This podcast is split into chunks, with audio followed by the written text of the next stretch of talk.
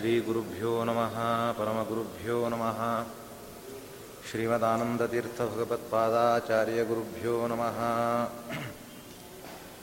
श्रीमद्वेङ्कटनाथपादजनिता गङ्गाजगत्पावनी यस्यापाङ्गनिरीक्षणं विधि भवेन्द्रार्कादि सर्वेष्टदम् यन्नामस्मरणं महागहरणं स्वर्ग्यं च मोक्षप्रदम्। यत्पादाम्बुजयुग्मसेवनरतो ब्रह्मादिभिः पूज्यते। अभ्रमं भङ्गरहितम् अजडं विमलं सदा। आनन्दतीर्थमतुलं भजेतापत्रयापहम् भवति यदनुभावातेडमोकोऽपि वाग्मी जडमतिरपि जन्तुर्जायते प्राज्ञमौलिः। सकलवचनचेतो देवता भारती सा। मम वचसि निधत्तां सन्निधिं मानसे च। तपोविद्याविरक्त्यादिसद्गुणौघाकरानहं वादिराजगुरुन् वन्दे हयग्रीवपदाश्रयान् पूज्याय राघवेन्द्राय सत्यधर्मरताय च भजतां कल्पवृक्षाय नमतां कामधेनवे आपादमूलिपर्यन्तं गुरूणामाकृतिं स्मरेत् तेन विघ्नाः प्रणश्यन्ति सिद्धन्ति च मनोरथाः श्रीविश्वेशतीर्थगुरुभ्यो नमः हरिः ओम् धर्मदृढबद्धमूलः वेदस्कन्दः ಪುರಾಣಶಾಕಾಢ್ಯ ಋತುಕುಸುಮ ಮೋಕ್ಷಫಲ ಮಧುಸೂದನ ಪಾದಪೋಜಯತಿ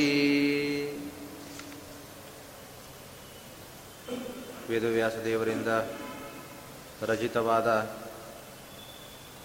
ಗರುಡ ಮಹಾಪುರಾಣದಲ್ಲಿ ಅಸ್ಥಿ ಸಂಚಯದ ನಿರೂಪಣೆ, ಹೋಗಿರುವಂತಹ ಜೀವವನ್ನು ಶುದ್ಧವಾಗಿರುವಂತಹ ಜಲದಿಂದ ಅಭಿಷೇಕ ಮಾಡಿ ಅದಕ್ಕೆ ಗೋಪೀಚಂದನಾದಿಗಳು ಮುದ್ರಾದಿಗಳನ್ನು ಹಚ್ಚಿ ಬಲಕಿವಿಯಲ್ಲಿ ಭಗವಂತನ ನಿರ್ಮಾಲ್ಯ ತುಳಸಿಯನ್ನು ಇಟ್ಟು ಅದಕ್ಕೆ ಬಿಳಿಯಾಗಿರುವಂತಹ ಹೊಸದಾದ ವಸ್ತ್ರದಿಂದ ಹೊದಿಸಬೇಕು. ಈ ರೀತಿಯಾಗಿ ಹೊದಿಸಿ ಅದರ ಪಾದದ ಕೆಳಗಡೆ ಏನು ಇಳಿಬಿಡುವಂತಹ ಬಟ್ಟೆ ಇದೆ ಅದನ್ನೇ ತುಂಡು ಮಾಡಿಕೊಂಡು ಹುರಿದಿರುವಂತಹ ಎಳ್ಳನ್ನು ಅದಕ್ಕೆ ಕಟ್ಟಿ ತಾನು ಅದನ್ನು ಹಾಕಿಕೊಳ್ಳಬೇಕು. ನಂತರ ಎಲ್ಲ ತರಹದ ವಿಧಿವಿಧಾನಗಳನ್ನು ಮಾಡಬೇಕು ಎಂಬುದನ್ನು ನಿನ್ನೆ ದಿನ ನಾವೆಲ್ಲ ಕೇಳಿದ್ದೇವೆ. ಯಾರು ಪುತ್ರಹೀನರಾಗಿರ್ತಾರೋ, ಯಾರಿಗೆ ಮಾಡುವಂಥವ್ರು ಇರೋದಿಲ್ವೋ ಆಗ ಮಿತ್ರ ಮಾಡಬಹುದು ಮಿತ್ರನೂ ಇಲ್ಲ, ಅವನು ಮಾಡಲಿಲ್ಲ ಅಂದರೆ ತದಭಾವೇ ಪುರೋಹಿತ ಅಂತ ಪುರೋಹಿತ ಮಾಡಬೇಕು.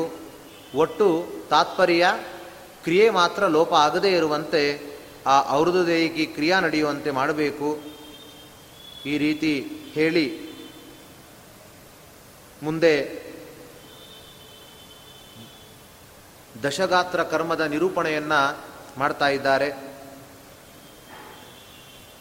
ಹೇಗೆ ಅದನ್ನು ಮಾಡಬೇಕು ಅಂತ ಹೇಳಿದರೆ ಕೂಪೆ ತಡಾಗೆ ವಾರಾಮೆ ತೀರ್ಥೆ ದೇವಾಲಯೇ ಪಿವಾ ಗತ್ವಾ ಮಧ್ಯಾಮಯಾಮೇತು ಸ್ನಾನಂ ಕುರಿಯಾದ ಮಂತ್ರಕಂ. ಕೂಪದಲ್ಲಿ, ತಟಾಕದಲ್ಲಿ ಯಾವುದಾದರೂ ಒಂದು ಒಳ್ಳೆಯ ಜಲದಿಂದ ತಾನು ಸ್ನಾನವನ್ನು ಮಾಡಿ, ಆಲಸ್ಯರಹಿತನಾಗಿ ತಾನು ಕರ್ಮವನ್ನು ಮಾಡಲಿಕ್ಕೆ ಮುಂದಾಗಬೇಕು. ಶುಚಿಯಾಗಿ ಗಿಡದ ಮೂಲ ಭಾಗದಲ್ಲಿ ಕೂತು, ಕೆಳಗಡೆ ಕೂತು, ದಕ್ಷಿಣಾಭಿಮುಖವಾಗಿ ಕೂತು ಒಂದು ವೇದಿಕೆಯಲ್ಲಿ ಗೋಮಯವನ್ನು ಹಾಕಿ ಮಂಡಲ ಮಾಡಬೇಕು. ತಸ್ಯಾಂ ಪರ್ಣೆ ದರ್ಭಮಯಂ ಸ್ಥಾಪಯೇ ಕೌಶಿಕಂ ದ್ವಿಜಂ. ಅಲ್ಲಿ ದರ್ಭಮ, ಅಲ್ಲಿ ಹಾಸಿರುವಂತಹ ಏನು ಮಂಡಲ ಮಾಡಿದ್ದೇವೆ, ಅಲ್ಲಿ ಒಂದು ದರ್ಭೆ ಮಾಡಿದವ ಬ್ರಾಹ್ಮಣರನ್ನು ಕೂಡಿಸಬೇಕು, ಅವರಿಗೇನೆ ಅರ್ಘ್ಯಪಾದ್ಯಾದಿಗಳನ್ನು ಸಮರ್ಪಣೆ ಮಾಡಬೇಕು. ಅತಸಿ ಎಂಬುವಂತಹ ಮಂತ್ರ ಮುಂದೆ ಹೇಳ್ತಾರೆ. ಅತಸಿ ಪುಷ್ಪ ಸಂಕಾಶಂ ಅಂತ. ಆ ಮಂತ್ರದಿಂದಾಗಿ ನಮಸ್ಕಾರ ಮಾಡಬೇಕು. ತದಗ್ರೇಚ ತಥೋ ಗತ್ವಾ ಪಿಂಡಾರ್ಥಂ ಕೌಶಮಾಸನಂ. ಪಿಂಡವನ್ನು ಇಡ್ಲಿಕ್ಕಾಗಿ ಅಲ್ಲಿ ಮಂಡಲವನ್ನು ಮಾಡಿ ದರ್ಬೆಯನ್ನು ಹಾಸಿ ಅದರ ಮೇಲೆ ಆ ಪಿಂಡವನ್ನು ಹೋಗಿರುವಂತಹ ಆ ವ್ಯಕ್ತಿಗೆ ಪಿಂಡವನ್ನು ಕೊಡಬೇಕು. ಆ ಪಿಂಡವನ್ನು ಅನ್ನದಿಂದ ಅಥವಾ ಹಿಟ್ಟಿನಿಂದ ಈ ರೀತಿಯಾಗಿ ಯಾವುದರಿಂದ ಆದರೂ ಕೊಡಬಹುದು. ದದ್ಯ ತಂಡು ಲಪಾಕೇನ ಯಮಪಿಷ್ಟೇನ ವಾ ಸುತಃ. ದಂಡುಲ ಪಾಕದಿಂದ ಅಥವಾ ಪಿಷ್ಟ ಪಾಕದಿಂದ ಅದನ್ನು ಪಿಂಡವನ್ನು ಕೊಟ್ಟು ಆ ಪಿಂಡಕ್ಕೆ ಉಶೀರಂ ಚಂದನಂ ಭೃಂಗರಾಜ ಪುಷ್ಪಂ ನಿವೇದಯೇ ಭೃಂಗರಾಜ ಪುಷ್ಪ ಮತ್ತು ಯವ ಅಕ್ಷತ ಮಿಶ್ರವಾಗಿ ಅದಕ್ಕೆ ಹಾಕಿ ಧೂಪ ದೀಪಗಳ ಸಮ ನೈವೇದ್ಯಾದಿಗಳ ಸಮರ್ಪಣೆಯನ್ನು ಮಾಡಬೇಕು. ಮತ್ತು ಎಂದಿನಂತೆ ಒಂದರಲ್ಲಿ ಹಾಲು, ಒಂದರಲ್ಲಿ ನೀರನ್ನು ಪ್ರೇತಗೆಗೋಸ್ಕರ ಕೊಡ್ತಾ ಇದ್ದೀನಿ ಅಂತ ಆ ಪ್ರೇತದ ಅದನ್ನು ಮುಂದೆ ಇಡಬೇಕು. ಅನ್ನಂ ವಸ್ತ್ರಂ ಜಲಂ ದ್ರವ್ಯಂ ಅನ್ನ ಅದ್ವಾ ದೀಯತೆ ಚಯತ್ ಪ್ರೇತ ಶಬ್ದೇನ ಯದ್ದತ್ತಂ ಮೃತಸ್ಯ ಅನಂತ್ಯದಾಯಕಂ. ಏನು ಅನ್ನವನ್ನು ಕೊಡ್ತೇವೆ, ಏನು ವಸ್ತ್ರವನ್ನು ಕೊಡ್ತಾ ಇದ್ದೇವೆ, ಜಲವನ್ನು ಹಾಕ್ತೇವೆ, ಏನನ್ನು ಏನನ್ನು ಕೊಡ್ತೇವೋ ಅದೆಲ್ಲ ಪ್ರೇತ ಶಬ್ದದಿಂದಲೇ ಕೊಡಬೇಕು. ಆ, ಇನ್ನೂ ಅದಕ್ಕೆ ಸೇರಿರೋದಿಲ್ಲ. ಸಪಿಂಡೀಕರಣ ಎಲ್ಲ ಆದ ಮೇಲೆ ಅದರಲ್ಲಿ ಸೇರಿಸುವಂತಹ ವಿಧಾನ. ಹಾಗಾಗಿ ಅದಕ್ಕೆ ಪ್ರೇತ ಶಬ್ದ ಉಚ್ಚಾರಣೆಯನ್ನೇ ಮಾಡಬೇಕು. ಆಗ ಮರಣಕ್ಕೆ ಹೊಂದಿರುವಂತಹ ವ್ಯಕ್ತಿಯ ಅನಂತ ಫಲ ಅದಕ್ಕೆ ದೊರಕ್ತಾ ಇದೆ. ಇನ್ನೊಂದು ವಿಶೇಷ ತಿಳಿಸ್ತಾನೆ ನಾರಾಯಣ. ಪ್ರಥಮೇ ಹನಿಯತ್ ಪಿಂಡ ದೀಯತೆ ವಿಧಿಪೂರ್ವಕಂ. ತೇನೈವ ವಿಧಿನಾನ್ಯೇನ ನವಪಿಂಡಾನ್ ಪ್ರದಾಪಯೇತ್. ಮೊದಲನೆಯ ದಿನದಲ್ಲಿ ಕಾರ್ಯ ಆರಂಭ ಮಾಡಿದಾಗ ವ್ಯಕ್ತಿ ಯಾವ ದ್ರವ್ಯದಿಂದ ಪಿಂಡಾದಿಗಳನ್ನು ಕೊಟ್ಟಿದ್ದಾನೆ, ಯಾವ ಪುರೋಹಿತನಿಂದಾಗಿ ಕರ್ಮ ಪ್ರಾರಂಭಿಸಿದ್ದಾನೆ, ಯಾವ ದ್ರವ್ಯ, ಯಾವ ಸ್ಥಳ, ಅದೇ ಪುರೋಹಿತ, ಅದೇ ದ್ರವ್ಯ, ಅದೇ ರೀತಿಯ ದ್ರವ್ಯದಿಂದಲೇ ಆ ಶಿಲೆಯ ಮುಂದೆ ಇಟ್ಕೊಂಡು ಅದಕ್ಕೆ ಕೊಡ್ತಾ ಹೋಗಬೇಕು. ಯಾವುದು ಕೂಡ ವ್ಯತ್ಯಾಸ ಆಗಬಾರದು ಅಂತ ಹೇಳ್ತಾ ಇದ್ದಾರೆ. ಆಮೇಲೆ ಒಂಬತ್ತನೆಯ ದಿನಕ್ಕೆ ಸ್ನಾನಾದಿಗಳನ್ನು, ಕಾರ್ಯವನ್ನು ಮುಗಿಸಿ ಸ್ನಾನವನ್ನು ಮಾಡಿಕೊಂಡು ಬರುವಾಗ ಮನೆಯಲ್ಲಿ ದೂರ್ವ ಮತ್ತು ಅರಳನ್ನು ಹಾಕಬೇಕಂತ. ಕಾರ್ಯ ಮುಗಿಸ್ಕೊಂಡು ಬರುವಾಗ ಮನೆಯಲ್ಲಿ ದೂರ್ವಾದಿಗಳನ್ನು ತೆಗೆದುಕೊಂಡು ಬರಬೇಕು. ದೂರ್ವಾವತ್ ಕುಲ ವೃದ್ಧಿಸ್ತೆ ಲಾಜಾ ಇವ ವಿಕಾಸತ ಏವ ಮುಕ್ವಾ ತ್ಯಜೇದ್ಗೇಹೇ ಲಾಜಾನ್ ದೂರ್ವಾನ್ ಸಮನ್ವಿತಾನ್. ಲಾಜದಿಂದಾಗಿ ಬತ್ತರಳಿನಂತೆ ಕುಲ ಅರಳಲಿ. ಲಾಜದಂತೆ ಹೇಗೆ ಲಾ ಈ ದೂರ್ವ ಇದೆಯಲ್ಲ, ದೂರ್ವ ಅಂದರೆ ಗರಿಕೆ, ಅದು ಹೇಗೆ ಒಂದು ಕಾಂಡದಲ್ಲಿ ಒಂದು ಕಾಂಡ ಬೆಳ್ಕೊಂಡು ಹೋಗಿದೆಯೋ ಆ ರೀತಿ ವಂಶವು ವೃದ್ಧಿಯಾಗಲಿ ಅಂತ ಕರ್ಕಿಯಂತೆ ಕುಲ ವೃದ್ಧಿ, ಅರಳಿನಂತೆ ಈ ಕುಲ ಅರಳಲಿ ಎಂಬುವಂತಹ ಚಿಂತನೆಯಿಂದ ಅದನ್ನು ದೂರ್ವ ಅರಳನ್ನು ಹಾಕಿಕೊಂಡು ಮನೆಗೆ ಪ್ರವೇಶ ಮಾಡಬೇಕು. ದಶಮೇ ಅಹನಿಮಾಂಸೇನ ಪಿಂಡಂ ದದ್ಯಾ ಖಗೇಶ್ವರ. ಹತ್ತನೆಯ ದಿನದಲ್ಲಿ ಮಾಂಸಾದಿಗಳ ಪಿಂಡದಾನ ಮಾಡಬೇಕು. ಮಾಷೇಣ ತನ್ನಿಷೇಧಾದ್ವಾ ಕಲೌನ ಫಲಪೈತೃಕಂ. ಕಲಿಯುಗದಲ್ಲಿ ಮಾಂಸಪಿಂಡ ನಿಷಿದ್ಧ ಆದ್ದರಿಂದಾಗಿ ಮಾಷಾದಿಗಳ ಪಿಂಡವನ್ನಾದರೂ ಕೊಡಬೇಕು. ಕ್ರಿಯಾಕರ್ತು ಸುತಸ್ಯಾಪಿ ಪುನರ್ಮುಂಡನಮಾಚರೇತ್. ಹತ್ತನೇ ದಿವಸ ಬಂದಾಗ ಪುನಃ ಮುಂಡನವನ್ನು ಮಾಡಿಕೊಳ್ಬೇಕು ಅಂತ ಹೇಳ್ತಾ ಇದ್ದಾರೆ. ಕೆಲವರು ಅದನ್ನೆಲ್ಲ ಮಾಡಿಸ್ತಾರೆ. ಪುನಃ ಕ್ರಿಯಾಕರ್ತವಾಗುವಾಗ ಸುತನಾಗಿರುವಂಥವನು ಪುನಃ ಮುಂಡನಮಾಚರೆ ಕ್ರಿಯೆಯನ್ನು ಹಿಡಿದಕ್ಕೋಸ್ಕರ ಮತ್ತೆ ಮುಂಡನವನ್ನು ಮಾಡಿಸ್ಬೇಕು. ಆ ದಿನ ಮಿಷ್ಟಾನ್ನೈರ್ಭೋಜಯೇತ್ ಏಕಂ ದಿನೇಶು ದಶಸು ದ್ವಿಜ. ಆ ಹತ್ತನೆಯ ದಿನದಲ್ಲಿ ಬ್ರಾಹ್ಮಣನಿಗೆ ಬೇಕಾಗಿರುವಂತಹ ಎಲ್ಲ ರೀತಿಯ ಬ್ರಾ, ಭೋಜನವನ್ನು ಅವನಿಗೆ ಹಾಕಿಸ್ಬೇಕು. ವಾಸ್ತವಿಕವಾಗಿ ಮೊದಲನೆಯ ದಿನದಿಂದಲೂ ಒಬ್ಬರಾದರೂ ಬ್ರಾಹ್ಮಣರಿಗೆ ಇಬ್ಬರಿಗೂ ಸಮರ್ಪಣೆ ಆಗ್ತಾ ಇರಬೇಕು. ಆದರೂ ಹತ್ತನ ದಿನದಂದು ಇಷ್ಟಾನ್ನಂ ಅಂತಿದ್ದಾರೆ.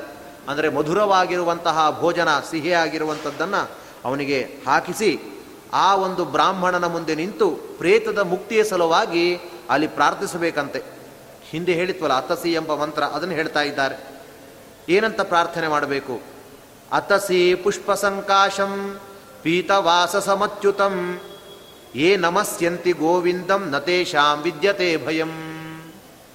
ಅತಸಿಯ ಪುಷ್ಪದಂತೆ ಕಾಂತಿ ಉಳ್ಳ ಪೀತವಾಸ ಶ್ಯಾಮಸ್ವರೂಪನಾದ ಪೀತಾಂಬರಧಾರಿಯಾಗಿರುವಂತಹ ಭಗವಂತನನ್ನು ನಾನು ನಮಸ್ಕಾರ ಮಾಡ್ತೇನೆ. ಇದರಿಂದ ಯಾವುದೇ ರೀತಿಯಾದ ಭಯವನ್ನು ಹೊಂದೋಲ್ಲ. ಮತ್ತು ಎಲ್ಲ ಕೇಳಿರ್ತೀರಿ ಈ ಮಂತ್ರ, ಇನ್ನೊಂದು ಮಂತ್ರ ಇದೆ. ಅನಾಧಿನಿಧನೋ ದೇವ ಶಂಖಚಕ್ರಗದಾಧರ ಅಕ್ಷಯ್ಯ ಪುಂಡರೀಕಾಕ್ಷ ಪ್ರೇತ ಮೋಕ್ಷ ಪ್ರದೋಭವ ಅನಾದಿ ನಿಧನ ಅನಾದಿಯಾಗಿರುವಂಥದ್ದಕ್ಕೆ ಕಾರಣೀಭೂತನಾದವರು ಯಾವುದ್ಯಾವುದು ಅನಾದಿ ನಿತ್ಯವಾಗಿರುವಂತಹ ವಸ್ತುಗಳಿದೆ, ಅದಕ್ಕೂ ಭಗವಂತ ಕಾರಣಕರ್ತನಾಗಿದ್ದಾನೆ. ಆ ಮಂತ್ರ, ಆ ಒಂದು ತತ್ವವನ್ನು ಹೇಳ್ತಾ ಇದೆ. ಇಲ್ಲಿ ಅನಾದಿ ನಿತ್ಯವಾಗಿರುವಂತಹ ವಸ್ತುಗಳಿಗೆ ಭಗವಂತ ಕಾರಣ ಆಗಲಿಕ್ಕೆ ಹೇಗೆ ಸಾಧ್ಯ? ಯಾಕೆ ಅಂದರೆ ನಿತ್ಯ ಅಂದರೆ ಅರ್ಥ ಮೂರು ಕಾಲದಲ್ಲೂ ಕೂಡ ಇಲ್ಲ ಅಂತ ಹೇಳಲಿಕ್ಕೆ ಬರದೇ ಇರುವಂಥದ್ದು ನಿತ್ಯ ಅಂತ ಕರೆಸ್ಕೊಳ್ತದೆ. ವರ್ತಮಾನ ಕಾಲದಲ್ಲಿ ಭೂತಕಾಲದಲ್ಲಿ ಭವಿಷ್ಯತ್ ಕಾಲದಲ್ಲಿ ಯಾವಾಗಲೂ ಇರುವಂಥದ್ದು ಯಾವುದಿದೆ ಅದು ನಿತ್ಯ. ಭಗವಂತ ಏನಾಗಿದ್ದಾನೆ? ಹಿಂದೆ ಇದ್ದ, ಇದ್ದಾನೆ, ಮುಂದೆ ಇರ್ತಾನೆ. ಆಕಾಶ ಹಿಂದೆ ಇತ್ತು, ಈಗ ಇದೆ, ಮುಂದೆಯೂ ಇರುತ್ತೆ. ಅದೆಲ್ಲ ನಿತ್ಯವಾಗಿರುವಂಥದ್ದು. ಹಾಗಾಗಿ ನಿತ್ಯವಾಗಿರುವಂಥದ್ದಕ್ಕೆ ಒಂದು ಹುಟ್ಟಿಲ್ಲ ಅಂದ ಮೇಲೆ ಅದಕ್ಕೆ ಭಗವಂತ ಹೇಗೆ ಕಾರಣಕರ್ತನಾಗಲಿಕ್ಕೆ ಸಾಧ್ಯ? ಆದರೆ ಮಂತ್ರ ಹೇಳುವಾಗ ಅನಾದಿ ನಿಧನಃ ಅಂತ ಹೇಳ್ತಾ ಇದೆ. ಅನಾದಿ ನಿತ್ಯವಾಗಿರುವಂತಹ ವಸ್ತುಗಳಿಗೆ ನಿಧನಃ ಅಂದರೆ ಕಾರಣೀಭೂತನಾದವನು ಅಂತ ಹೇಳ್ತಾ ಇದೆ. ಹೀಗೆ ನಿತ್ಯವಾಗಿರುವಂತಹ ಅನಾದಿಯಾದ, ಅನಾದಿ ಅಂದರೆ ಅದಕ್ಕೆ ಆದಿಯೇ ಇಲ್ಲ ಅಂತ ಅರ್ಥ. ಅಂದರೆ ಮೊದಲಿಂದಲೂ ಇರುವಂಥದ್ದು ಮೊದಲಿಂದಲೂ ಇರುವಂತಹ ವಸ್ತುವಿಗೆ ಉತ್ಪತ್ತಿ ಇಲ್ಲ ಅಂತ ಅರ್ಥ. ಹಾಗಾದರೆ ಮೊದಲಿಂದಲೂ ಇದ್ದದ್ದು. ಹಾಗಾಗಿ ಅಂತಹ ವಸ್ತುವಿಗೆ ಕಾರಣೀಭೂತ ಭಗವಂತ ಹೇಗಾಗ್ತಾನೆ ಅಂತ ಪ್ರಶ್ನೆ ಬಂದರೆ, ಶ್ರೀಮದಾಚಾರ್ಯರು ಅನುವ್ಯಾಖ್ಯಾನದಲ್ಲಿ ಒಂದು ಮಾತು ಹೇಳಿದ್ದಾರೆ. ದ್ರವ್ಯಂ ಕರ್ಮಚ ಕಾಲಶ್ಚ ಸ್ವಭಾವೋ ಜೀವ ಏವಚ ಯದನುಗ್ರಹತ ಸಂತಿ ನಸಂತಿ ಯದುಪೇಕ್ಷೆಯ. ನಿಜವಾಗಲೂ ನಿತ್ಯ ಅನಾದಿಯಾಗಿರುವಂತಹದ್ದಕ್ಕೆ ಭಗವಂತ ಕಾರಣ ಹೇಗೆ ಎಂಬ ಪ್ರಶ್ನೆ ಬರ್ತದೆ. ಆದರೆ ಭಗವಂತನ ಅನುಗ್ರಹ ಇದೆ ಆದ್ದರಿಂದ ಅದು ಇದೆ ಅಂತ ಹೇಳ್ತಾ ಇದ್ದಾರೆ. ದ್ರವ್ಯಂ, ಕರ್ಮ ಕರ್ಮ ಅನಾದಿ, ಕಾಲ ಆಕಾಶ ಅವೆಲ್ಲವೂ ಕೂಡ ಅನಾದಿ. ದ್ರವ್ಯಂ, ಕರ್ಮಚ, ಕಾಲಶ್ಚ ಮತ್ತು ಸ್ವಭಾವ. ಜೀವನಿಗೆ ಸಂಬಂಧಪಟ್ಟಿರುವಂಥದ್ದು, ಅವನ ಸ್ವಭಾವವೇ ದುಷ್ಟ, ಇವನ ಸ್ವಭಾವವೇ ಸದ್ಗುಣ ಎಂಬುದಾಗಿ ಹೇಳುವಂತಹ ಸ್ವಭಾವ, ಅದೆಲ್ಲವೂ ಕೂಡ ಅನಾದಿಯಾಗಿದ್ರೂ ಕೂಡ ಭಗವಂತನು ಕಾರಣ ಹೇಗೆ ಅಂದರೆ, ಯದನುಗ್ರಹತಸ್ಸಂತಿ, ಯಾರ ಅನುಗ್ರಹದಿಂದ ಯಾರು ಈ ವಸ್ತುಗಳು ಇರಬೇಕು ಅಂತ ಹೇಳಿದ್ದರಿಂದ ಇದೆ. ಹಾಗಾದರೆ ಭಗವಂತ ಈ ವಸ್ತುಗಳು ಇರಲಿ ಅಂತ ಹೇಳಿದ್ದರಿಂದ ಇದೆ. ನಸಂತಿ ಯದುಪೇಕ್ಷೆಯ. ಅವನು ಒಂದು ವೇಳೆ ಅದರ ಮೇಲೆ ಉಪೇಕ್ಷೆ ಮಾಡಿದ ಅಂತಾದರೆ, ಅದು ಇರಬಾರ್ದು ಅಂತ ತಾನು ಚಿಂತನೆ ಮಾಡಿದ ಅಂತಾದರೆ, ಆ ವಸ್ತುಗಳು ಇರೋದಿಲ್ಲ ಅಂತ ಇದೆ. ಹಾಗಾದರೆ ಅನಾದಿ ನಿತ್ಯವಾಗಿರುವಂತಹ ವಸ್ತುಗಳ ಇರುವಿಕೆಗೂ ಕೂಡ ಭಗವಂತನ ಅಸ್ತಿತ್ವ ಅವನ ಸಂಕಲ್ಪವೇ ಕಾರಣ ಅಂತ ಸ್ಪಷ್ಟವಾಗಿದೆ. ಹಾಗಾಗಿಯೇ ಪ್ರಾರ್ಥನೆಯಲ್ಲಿ ಅನಾಧಿ ನಿಧನೋ ದೇವ. ಅನಾದಿಯಾಗಿರುವಂಥದ್ದಕ್ಕೆ ನಿಧನ ಕಾರಣೀಕರ್ತನಾದವನು ಅಥವಾ ಅನಾದಿ ಆದಿ ಅಂತ್ಯದಿಂದಾಗಿ ಶೂನ್ಯನಾಗಿರುವಂಥವನು ಶಂಖಚಕ್ರ ಗದಾಧರ ಶಂಖಚಕ್ರವನ್ನು ಧಾರಣೆ ಮಾಡಿರುವಂತಹ ಪುಂಡರೀಕಾಕ್ಷನು ಅಕ್ಷಯ್ಯ ಅವನು ಅವನು ಅಂತಹ ಅಕ್ಷಯ್ಯವಾದ ಅಂದರೆ ಕ್ಷಯರಹಿತವಾಗಿರುವಂತಹ ಈ ಒಂದು ಮೋಕ್ಷವನ್ನು ಈ ಪ್ರೇತಕ್ಕೆ ಕೊಡಲಿ ಎಂಬುದಾಗಿ ಪ್ರಾರ್ಥನೆಯನ್ನು ಮಾಡಿ, ಇದನ್ನು ಇತಿ ಸಂಪ್ರಾರ್ಥನಾ ಮಂತ್ರಂ ಶ್ರಾದ್ದಾಂತೆ ಪ್ರತ್ಯಹಂ ಪಠೇತ್, ಸ್ನಾತ್ವಾ ಗತ್ವಾ ಗೃಹೇ ದತ್ವಾ ಗೋಗ್ರಾಸಂ ಭೋಜನಂ ಚರೇತ್. ಈ ರೀತಿ ಪ್ರಾರ್ಥನಾ ಮಂತ್ರವನ್ನು ಶ್ರಾದ್ದದ ಕೊನೆಯಲ್ಲಿ ಪಠನೆ ಮಾಡಿ, ಮನೆಗೆ ಮತ್ತೆ ಬಂದು ಗೋಗ್ರಾಸಾದಿಗಳನ್ನು ಕೊಟ್ಟು ತಾನು ಭೋಜನವನ್ನು ಮಾಡಬೇಕು. ಈ ರೀತಿ ಹೇಳಿದ ಮೇಲೆ ಗರುಡ ಮತ್ತೆ ಪ್ರಶ್ನೆ ಮಾಡ್ತಾನೆ, ಏಕಾದಶ ದಿನಸ್ಯಾಪಿ? ವಿಧಿಂ ಬ್ರೂಹಿ ಸುರೇಶ್ವರ, ವೃಷೋತ್ಸರ್ಗ ವಿಧಾನಂಚ ವದಮೇ ಜಗದೀಶ್ವರ. ದಶ ಗಾತ್ರ ವಿಧಿಯನ್ನ ವಿಧಾನವನ್ನು ಹೇಳಿದ್ದಿ, ಏಕಾದಶ ದಿನದ ಕೃತ್ಯ ಮತ್ತು ಋಷೋತ್ಸರ್ಗ ಅಂತ ಒಂದಿದೆ. ಆ ಋಷೋತ್ಸರ್ಗದ್ದು ಹದಿನಾರು ಶ್ರಾದ್ದಗಳು ಅದರ ಬಗ್ಗೆ ನನಗೆ ತಿಳಿಸು ಅಂತ ಹೇಳಿದಾಗ ಭಗವಂತ ಹೇಳ್ತಾ ಇದ್ದಾನೆ, ಹನ್ನೊಂದನೇ ದಿವಸ ಬೆಳಿಗ್ಗೆ ತಾನು ಜಲಾಶಯಕ್ಕೆ ಹೋಗಿ ಪ್ರಯತ್ನಪೂರ್ವಕವಾಗಿ ಪರಲೋಕ ಕ್ರಿಯೆಯನ್ನು ತಾನು ಮಾಡಬೇಕು. ಅಲ್ಲಿ ನಿಮಂತ್ರಯೇದ್ ಬ್ರಾಹ್ಮಣಾಂಶ ವೇದಶಾಸ್ತ್ರ ಪರಾಯಣಾನ್ ವೇದಶಾಸ್ತ್ರಾದಿಗಳನ್ನು ಓದಿರುವಂತಹ, ಪಂಡಿತರಾಗಿರುವಂತಹ ಬ್ರಾಹ್ಮಣನನ್ನು ನಿಮಂತ್ರಣೆ ಮಾಡಿ ಕೈ ಮುಗಿದುಕೊಂಡು ಮತ್ತೆ ಪ್ರಾರ್ಥನೆ ಮಾಡಬೇಕಂತ ಹನ್ನೊಂದನೆಯ ದಿನ. ಸ್ನಾನ ಸಂಧ್ಯಾಧಿಕಂ ಕೃತ್ವ ಹ್ಯಾಚಾರ್ಯೋಪಿ ಶುಚಿರ್ಭವೇತ್. ಮತ್ತು ಹತ್ತು ದಿನದ ಮೈಲಿಗೆ ಕಳೆದಿದೆ. ಹನ್ನೊಂದನೆಯ ಕಾರ್ಯ ಮಾಡುವಾಗ ಶುಚಿಯಾಗಿರಬೇಕು ಅಂದಿದ್ದಾರೆ. ಅಂದರೆ ಆಗ ಅವನಿಗೆ ಸ್ನಾನ, ಸಂಧ್ಯಾವಂದನ ಕರ್ಮವನ್ನು ಮಾಡಿ ಶುಚಿರ್ಭೂತನಾಗಿರಬೇಕು. ಅದನ್ನೇ ತಿಳಿಸ್ತಾ ಇದ್ದಾರೆ. ಎಲ್ಲದಕ್ಕೂ ಕೂಡ ಮೊದಲಿಗೆ ಕೃತ ನಿತ್ಯ ಕ್ರಿಯ ಏನು ಕರ್ಮ ಮಾಡಲಿ?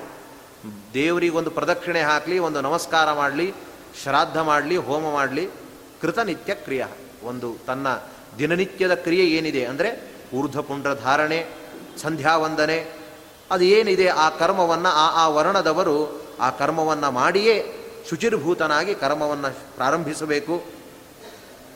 ಏಕಾದಶೇನ್ಹಿ ಪ್ರೇತಸ್ಯ ದದ್ಯಾತ್ ಪಿಂಡಂ ಸಮಂತ್ರಕಂ. ಇಷ್ಟು ದಿನದವರೆಗೂ ವೇದ ಉಚ್ಚಾರಣೆಯನ್ನು ಮಾಡಿ ತಾನು ಪಿಂಡವನ್ನು ದಾನ ಮಾಡ್ತಾ ಇರಲಿಲ್ಲ. ಹನ್ನೊಂದನೇ ದಿವಸ ಪ್ರೇತಕ್ಕೆ ಮಂತ್ರ ಸಹಿತವಾಗಿರುವಂತಹ ಪಿಂಡದಾನವನ್ನು ತಾನು ಮಾಡಬೇಕು. ಮಾಡುವಾಗ ಕೆಲವು ಕಲಶ ಪ್ರತಿಷ್ಠೆಗಳನ್ನು ಹೇಳಿದ್ದಾರೆ ಹನ್ನೊಂದನೇ ದಿನದಲ್ಲಿ.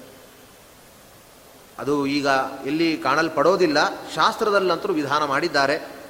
ಸೌವರ್ಣಂ ಕಾರಯೇದ್ ವಿಷ್ಣುಂ ಬ್ರಹ್ಮಾಣಂ ರೋಪ್ಯಕಂ ತಥಾ ರುದ್ರಸ್ತಾಮ್ರಮಯ ಕಾರ್ಯ ಯಮೋ ಲೋಹಮಯ ಖಗ.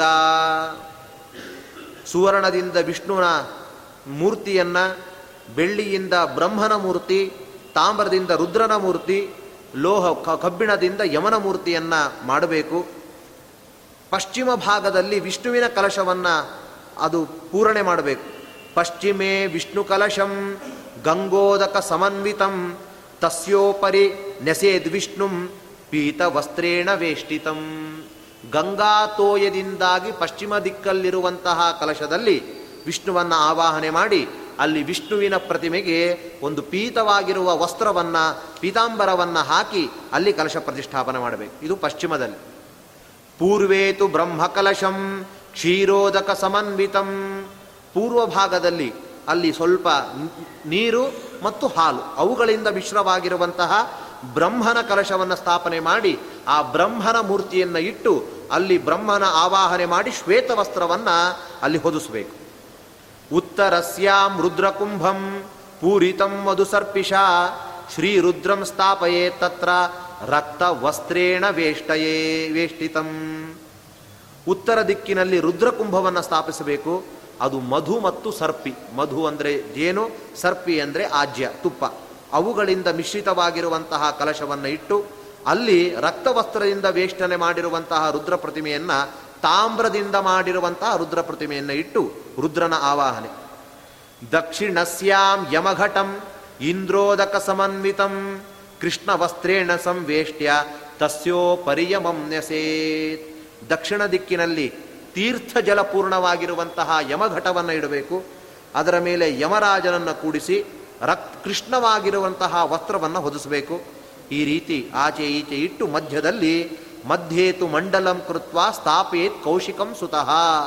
ಅಲ್ಲಿ ಒಂದು ಮಂಡಲನ್ನು ಮಾಡಿ ದರ್ಭಾ ಬ್ರಾಹ್ಮಣರನ್ನು ಕೂಡಿಸಿ ಅಲ್ಲಿ ದಕ್ಷಿಣಾಭಿಮುಖವಾಗಿ ಅಪಸವ್ಯದಿಂದಾಗಿ ತರ್ಪಣವನ್ನು ತಾನು ಕೊಡಬೇಕು. ಈ ರೀತಿ ತಾನು ಮಾಡಿದ್ದರಿಂದ ಗೋದಾನಂಚ ತಥೋ ದದ್ಯಾತ್ ಹಿಂದೆ ಏನಾದರೂ ಗೋದಾನ ಮಾಡಲಿಲ್ಲ ಅಂತಾದರೆ ಈಗ ಮಾಡುವಂಥವರು ಈ ಸಮಯದಲ್ಲೂ ಕೂಡ ಗೋದಾನವನ್ನು ಅವನ ಪ್ರೀತ್ಯರ್ಥವಾಗಿ, ಭಗವಂತನ ಪ್ರೀತ್ಯರ್ಥವಾಗಿ ಮಾಡಬಹುದು. ಮತ್ತು ಘೃತಪೂರ್ಣಂ ಕಾಂಸ್ಯಪಾತ್ರಂ ಸಪ್ತಧಾನ್ಯಂ ತದೀಪ್ಸಿತಂ. ಘೃತಪೂರ್ಣವಾಗಿರುವಂತಹ ಕಾಂಸ್ಯ ಕಂಚಿನ ಪಾತ್ರೆ ಮತ್ತು ಸಪ್ತ ಧಾನ್ಯಗಳು, ಶೈ ಮತ್ತು ತಿಲಾದ್ಯಷ್ಟ ಮಹಾದಾನಂ, ಅಂತಕಾಲೇ ನ ಚೇತ್ಕೃತಂ. ಅಂತಕಾಲದಲ್ಲಿ ಇವೆಲ್ಲ ಹೇಳಿದ್ರು. ಅವುಗಳನ್ನು ಅಲ್ಲಿ ಮಾಡಲಿಕ್ಕಾಗದೇ ಇರುವಾಗ ಇಂತಹ ಏಕಾದಶ ದಿನದಲ್ಲಾದರೂ ಅದನ್ನು ಮಾಡಬೇಕು.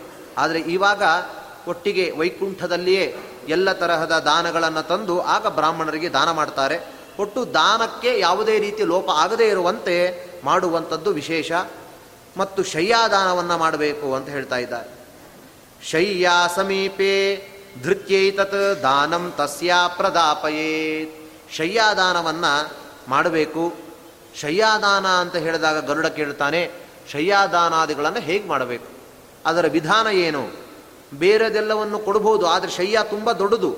ಅದನ್ನು ಮಾಡುವಂತಹ ಕ್ರಮ ಏನು? ಎತ್ತಿ ಅವನ ಕೈ ಕೊಡಬೇಕಾ? ಕೊಡ್ಲಿಕ್ಕಾಗೋದಿಲ್ಲ ಹಿಡ್ಕೊಳ್ಳಿಕ್ಕೂ ಆಗೋಲ್ಲ. ಹಾಗಾಗಿ ಕ್ರಮ ಹೇಗೆ ಅಂತ ಪ್ರಶ್ನೆ ಬಂದಾಗ, ಪ್ರಕ್ಷಾಲ್ಯ ವಿಪ್ರಚರಣವು ಪೂಜಯೇತ್ ಅಂಬರಾದಿವಿಹಿ. ಆ ಯಾವ ಬ್ರಾಹ್ಮಣನಿಗೆ ಶಯ್ಯಾದಾನ ಮಾಡ್ತೇವೆ ಅಂತ ಸಂಕಲ್ಪ ಮಾಡಿದ್ದೇವೆ, ಅವರನ್ನು ಕರೆದು ಪಾದ ಪ್ರಕ್ಷಾಲನೆ ಮಾಡಬೇಕು, ಅಂಬರಾದಿಗಳಿಂದ, ವಸ್ತ್ರಾದಿಗಳಿಂದ ಅಲಂಕರಿಸಬೇಕು, ಮತ್ತು ಸ್ಥಾಪಯೇತ್ ಪುರುಷಂ ಹೈಮಂ ಶಯ್ಯೋ ಪರಿತದಾಸುತಃ ಉತ್ತಮವಾದ ಹಾಸಿಗೆಯ ಮೇಲೆ ದಿಂಬು ಹಾಕಿ ಅದರ ಮೇಲೆ ಮೇಲ್ಗಡೆ ಹಾಕುವಂತಹ ವಸ್ತ್ರವನ್ನು ಹಾಕಿ ಸಿದ್ಧಪಡಿಸಿ ಸುವರ್ಣಮಯವಾಗಿರುವಂತಹ ವಿಷ್ಣುವನ್ನು ಮೊದಲು ಆ ಶಯ್ಯದ ಮೇಲೆ ಇಡಬೇಕು ಲಕ್ಷ್ಮೀನಾರಾಯಣರು, ಈಗೆಲ್ಲ ಲಕ್ಷ್ಮೀನಾರಾಯಣರು ಇಡುತ್ತೇವೆಲ್ಲ ಆ ರೀತಿ ಒಂದು ಸುವರ್ಣದ ಲಕ್ಷ್ಮೀನಾರಾಯಣರ ಪ್ರತಿಮೆಯನ್ನು ಇಡಬೇಕು. ಇದು ಮೃತಶಯ್ಯಾದಾನ ಅಂತ ಸಂಕಲ್ಪ ಮಾಡಿ ಕೊಡ್ತಾ, ಕೊಡಬೇಕಂತೆ. ಪ್ರೇತಸ್ಯ ಪ್ರತಿಮಾಯುಕ್ತ ಸರ್ವೋಪಕರಣೈವೃತ ಪ್ರೇತಶಯ್ಯಾಮಯ ಹೇಷ ತುಭ್ಯಂ ವಿಪ್ರನಿವೇದಿತ. ಇದು ಪ್ರೇತಶಯ್ಯ, ಮೃತಶಯ್ಯಾದಾನ. ಹಾಗಾಗಿ ಪ್ರೇತೋದ್ದೇಶವಾಗಿ ಹೇ ವಿಪ್ರ, ನಿನಗೆ ಕೊಡ್ತಾ ಇದ್ದೇನೆ ಅಂತ ಅವನಿಗೆ ಸಮರ್ಪಣೆ ಮಾಡಿ, ಇತ್ಯಾಚಾರ್ಯಾಯ ದಾತವ್ಯ ಬ್ರಾಹ್ಮಣಾಯ ಕುಟುಂಬಿನೇ. ಏಕನಾಗಿರುವಂತಹ ಬ್ರಾಹ್ಮಣ ಅಲ್ಲ, ಕುಟುಂಬಿನೇ. ಆ ಹೆಂಡತಿ ಸಮೇತನಾದ, ಹೆಚ್ಚಾಗಿ ಆಗ ಮದುವೆ ಆಗಿರುವಂತಹವರು ಯಾರು ಇದ್ದಾರೆ ಹತ್ತಿರದಲ್ಲಿ, ಅಂಥವರಿಗೆ ಕೊಡುವಂಥದ್ದು ಅವರು ಉಪಯೋಗ ಮಾಡ್ತಾರೆ ಅಂತ. ಹಾಗಾಗಿ ಅಂಥವರಿಗೆ ಅದರ ಮೇಲೆ ಕೂಡಿಸಿ ಬೆಳ್ಳಿಯ ಲೋಟಗಳಲ್ಲಿ ಹಾಲನ್ನು ಕೊಟ್ಟು, ವಿಷ್ಣುವಿನ ಪ್ರತಿಮೆ ಸಹಿತವಾಗಿ ಸಮರ್ಪಿಸಿ ಆ ಹಾಲನ್ನು ಅಲ್ಲೇ ಕೂತು ಕುಡಿಯುವಂತೆ ಹೇಳಿ ಕೈ ಮುಗಿದುಕೊಂಡು ಪ್ರದಕ್ಷಿಣೆ ಬರಬೇಕಂತೆ. ತತ ಪ್ರದಕ್ಷಿಣೀಕೃತ್ಯ ಪ್ರಣಿಪತ್ಯ ವಿಸರ್ಜಯೇ. ಪ್ರದಕ್ಷಿಣೆ ಬಂದು ಅವನಿಗೆ ನಮಸ್ಕಾರ ಮಾಡಿ ಆ ಒಂದು ವಿಸರ್ಜನ ಅಂದರೆ ಅವನಿಗೆ ಕೊಟ್ಟಿದ್ದೇನೆ ಅಂತ ಕಲ್ಪನೆ ಮಾಡುವಂಥದ್ದು. ಹೀಗೆ ಶಯ್ಯಾದಾನದ ಕ್ರಮ. ರುಚೋತ್ಸರ್ಗ ಏನು ಅಂತ ಕೇಳ್ತಾ ಇದ್ದಾನೆ. ಈ ರೀತಿ ಏವಂ ಶಯ್ಯ ಪ್ರಧಾನೇನ ಶ್ರಾದ್ದೇನ ನವಕಾದಿನ ನವಕಾದಿನ ರುಚೋತ್ಸರ್ಗ ವಿಧಾನೇನ ಪ್ರೇತೋಯಾತಿ ಪರಾಂಗತಿಂ. ಈ ರೀತಿಯಾದ ಶಯ್ಯಾ ಪ್ರಧಾನದಿಂದ ಮತ್ತು ನವಕಾದಿನ ಶ್ರಾದ್ದೇನ ಏನು ಮೊದಲನೇ ದಿನದಿಂದ ಹತ್ತು ದಿನದವರೆಗೂ ಕೊಟ್ಟಿರುವಂತಹ ಶ್ರಾದ್ದಾದಿಗಳಿಂದ ಮತ್ತು ಋಷೋತ್ಸರ್ಗದ ವಿಧಾನದಿಂದ ಪ್ರೇತಃ ದಿ ಯಾತಿ ಪರಾಂಗತಿ ಒಳ್ಳೆಯ ಗತಿಯನ್ನು ಹೊಂದುತ್ತದೆ ಅಂತ ಹೇಳಿದರು. ಹಾಗಾದರೆ ಋಷೋತ್ಸರ್ಗ ಏನು ಅಂತ ಕೇಳ್ತಾನೆ ವೃಷದ ಉತ್ಸರ್ಗ ಅಂದರೆ ವೃಷ ಅಂದರೆ ಹೋರಿ. ಅವುಗಳ ಉತ್ಸರ್ಗ ಅಂದರೆ ಏನು ಅರ್ಥ? ಅಂತ ಕೇಳಿದಾಗ ಅದನ್ನು ಹೇಳ್ತಾನೆ ಏಕಾದಶೇನ್ಯ ವಿಧಿನ ವೃಷೋತ್ಸರ್ಗಂ ಸಮಾಚರೇತ್ ಹೀನಾಂಗಂ ರೋಗಿಣಂ ಬಾಲಂ ತ್ಯಕ್ವಾ ಕುರ್ಯಾತ್ ಸ ಲಕ್ಷಣಂ. ಲಕ್ಷಣೋಪೇತವಾದ, ಹೀನ ಅಂಗವಲ್ಲದ, ರೋಗಿ ಅಲ್ಲದ, ಬಾಲಕವಲ್ಲದ ಅಂತಹ ಒಂದು ಋಷಭ ಒಂದು ಹೋರಿಯನ್ನು ತರಬೇಕು. ಅದು ಸಲಕ್ಷಣವಾಗಿರಬೇಕು ಅಂತ ಹೇಳಿದ್ದಾರೆ. ಅದರ ಲಕ್ಷಣಗಳನ್ನು ನಾನಾ ಪ್ರಕಾರದಲ್ಲಿ ಹೇಳಿದ್ದಾರೆ. ರಕ್ತಾಕ್ಷ ಪಿಂಗಲೋಯಸ್ತು ರಕ್ತ ಶೃಂಗೇ ಗಲೆ ಖುರೆ ಅದು ಈಗ ನೋಡೋದೇ ಕಷ್ಟ, ಅಂತಹ ಹುರಿ ಕಾಣೋದೇ ಇಲ್ಲ. ಯಾವುದರ ಕಣ್ಣು ರಕ್ತಾಕ್ಷವಾಗಿರುತ್ತೋ, ರಕ್ತ ಬಣ್ಣದಿರಬೇಕಂತ ಕೋಡು, ಕುತ್ತಿಗೆ ಕುರದ ಹತ್ತಿರ ಕೆಂಪಿರಬೇಕು. ಹೊಟ್ಟೆಯ ಭಾಗ ಬಿಳಿಯಾಗಿರಬೇಕು. ಬೆನ್ನು ಕಪ್ಪಿರಬೇಕು. ಇಂಥದ್ದನ್ನು, ಅದನ್ನು ಬಿಡಲಿಕ್ಕೆ ಯೋಗ್ಯವಾಗಿರುವಂಥದ್ದು. ಇನ್ನು ಒಳ್ಳೆಯ ಕೆಂಪು ಬಣ್ಣದ ಋಷಭ ಯಾವ್ಯಾವ ವರ್ಣದವರಿಗೆ ಎಂಥದ್ದು ಅಂತ ಹೇಳ್ತಾ ಇದ್ದಾರೆ. ಸುಸ್ನಿಗ್ಧ ವರ್ಣೋ ಯೋ ರಕ್ತ ಕ್ಷತ್ರಿಯಸ್ಯ ವಿಧೀಯತೆ, ಪೀತವರ್ಣಶ್ಚ ವೈಶ್ಯಸ್ಯ ಕೃಷ್ಣ ಶೂದ್ರಸ್ಯ ಶಸ್ಯತೆ. ಹಿಂದೆ ಹೇಳಿರುವಂಥದ್ದು ಬ್ರಾಹ್ಮಣನಿಗೆ ಯೋಗ್ಯವಾಗಿರುವಂತಹ ಹಸು, ಅದನ್ನು ಅವನು ಬಿಡಬೇಕು. ಇನ್ನು ಒಳ್ಳೆ ಕೆಂಪು ಬಣ್ಣದ ಋಷಭವನ್ನ ಕ್ಷತ್ರಿಯ ಪೀತವರ್ಣದ್ದು ವೈಶ್ಯರು, ಕೃಷ್ಣವರ್ಣದ್ದನ್ನು ಶೂದ್ರರು ಈ ರೀತಿ ಋಷೋತ್ಸರ್ಗವನ್ನು ಮಾಡಬೇಕು. ಎಷ್ಟು ಸರ್ವಾಂಗ ಕಪಿಲ ಶಾಶ್ವೇತ ಪುಚ್ಛೆ ಪದೇಶು ಚ. ಯಾವ ಹೋರಿಗೆ ಸರ್ವಾಂಗದಲ್ಲಿ ಪೀತವರ್ಣ ಇರ್ತದೋ, ಹಳದಿ ಬಣ್ಣ, ಬಾಲ ಮತ್ತು ಕಾಲುಗಳು ಶ್ವೇತವರ್ಣದ್ದಿರುತ್ತೆ. ಅಂತಹ ಪಿಂಗನಾಮ ಅಂತ ಕರೆಸ್ಕೊಳ್ಳುವಂಥದ್ದು, ಅದು ಪಿತೃದೇವಳಿಗೆ ಪ್ರೀತಿಯಾಗಿರುವಂಥದ್ದು, ಅದನ್ನು ಬಿಡಬೇಕು. ಅಥವಾ ಯಾವುದರ ಶರೀರ ಕೆಂಪು ಇದ್ದು ಮುಖ ಬಾಲಗಳು ಮಾತ್ರ ಬಿಳಿ ಇರ್ತದೆ ಖುರ ಮತ್ತು ಕೋಡು ಅವುಗಳೆಲ್ಲವೂ ಕೂಡ ಪೀತವರ್ಣಕ್ಕೆ ಇರುತ್ತದೆ, ಅದನ್ನು ರಕ್ತ ನೀಲ ಋಷ ಅಂತ ಕರೆದಿದ್ದಾರೆ, ಅದನ್ನಾದರೂ ಬಿಡಬೇಕು ಹೀಗೆ ಒಟ್ಟು ಇನ್ನು ಎರಡು ಮೂರ್ತಿಲೇ ಹೇಳ್ತಾರೆ, ಎರಡು ಮೂರು ಥರ. ಯಾವುದರ ಬಣ್ಣ ಪಾರಿವಾಳದ ಬಣ್ಣದಂತೆ ಇರ್ತದೋ, ಈ ಕಾಡು ಪಾರಿವಾಳ ಅಂತ ಅದಕ್ಕೊಂದು ಬೂದು ಬಣ್ಣ ಇರ್ತದೆ, ಆ ರೀತಿದು. ಹಣೆಯಲ್ಲಿ ತಿಲಕ ಇರ್ತದೆ, ಅದನ್ನು ಬಬ್ಬರು ನೀಲ ವೃಷ ಅಂತ ಕರೆದಿದ್ದಾರಂತೆ, ಅದನ್ನು ಬಿಡುವಂಥದ್ದು ಹೀಗೆ ಒಟ್ಟು ಇಂತಹ ವೃಷಗಳನ್ನು ಬ್ರಾಹ್ಮಣ ಎಲ್ಲರ ಥರದ ವರ್ಣದವರು ಕೂಡ ಅವರು ಇದನ್ನು ಬಿಡುವಂಥದ್ದು ಅಂತ ಹೇಳಿದ್ದಾರೆ. ಅಂದರೆ ಅದು ಬಿಡುವ ವೃಷದ ಉತ್ಸರ್ಗ, ಅದನ್ನು ಅಡ್ಡಾಡಲಿಕ್ಕೆ ಬಿಡಬೇಕು ಅದನ್ನು. ಆದರೆ ಕೇವಲ ಬಿಡಬೇಕು ಅಂತಿಲ್ಲ, ಅದಕ್ಕೆ ಇನ್ನೊಂದು ಕ್ರಮ ಇದೆ. ಪಿತೃಗಳ ಉದ್ದೇಶವಾಗಿ ಋಷೋತ್ಸರ್ಗವನ್ನು ಮಾಡಿದಾಗ ಅದು ನಾನಾ ತರಹದ ಪುಣ್ಯಕ್ಕೆ ಕಾರಣವಾಗಿದೆ. ರೌರವಾದಿಷು ಏಕೇಚಿತ್ ಪಚ್ಯಂತೆ ಯಸ್ಯ ಪೂರ್ವಜಾಹ. ರೌರವಾದಿ ನರಕಗಳಲ್ಲಿ ಬಿದ್ದಿರುವಂತಹ ಜನರು ವೃಷೋತ್ಸರ್ಗವನ್ನು ಮಾಡುವುದರಿಂದ ಅವರ ಎಲ್ಲ ಥರದ ಹಿಂದಿನ ಇಪ್ಪತ್ತೊಂದು ತಲೆಮಾರು ಕೂಡ ಉದ್ಧಾರ ಆಗ್ತಾ ಇದೆ. ವೃಷೋತ್ಸರ್ಗಂ ಕಿಲೇಚ್ಛಂತಿ ಪಿತರಹ ಸ್ವರ್ಗತಾ ಅಪಿ. ಸ್ವರ್ಗಕ್ಕೆ ಹೋದ ಪಿತೃಗಳು ಸಹ ತಮ್ಮ ವಂಶದಲ್ಲಿ ಹುಟ್ಟಿದವರು ಯಾರಾದರೂ ಋಷೋತ್ಸರ್ಗವನ್ನು ಮಾಡ್ತಾರೋ ಏನೋ ಅಂತ ಕಾಯ್ತಾ ಇರ್ತಾರಂತೆ. ಹಾಗಾಗಿ ಋಷೋತ್ಸರ್ಗವನ್ನು ಮಾಡಬೇಕು. ಆದರೆ ಋಷವನ್ನು ಬಿಡುವಾಗ ಅದಕ್ಕೊಂದು ಕ್ರಮ ಇದೆ. ಪಿತೃಗಳ ಮುಕ್ತಿಗಾಗಿ ಋಷಯಜ್ಞವನ್ನು ಮಾಡಬೇಕಂತೆ. ಆ ದೇಶದಲ್ಲಿ ವೃಷವನ್ನು ತೆಗೆದುಕೊಂಡು ಬರಬೇಕು, ಇನ್ನೊಂದು ಕರುವನ್ನು ತೆಗೆದುಕೊಂಡು ಬರಬೇಕು. ಅವೆರಡನ್ನು ಸೇರಿಸಿ ಒಂದು ಕಂಬಕ್ಕೆ ಕಟ್ಟಬೇಕಂತೆ ಮೊದಲು.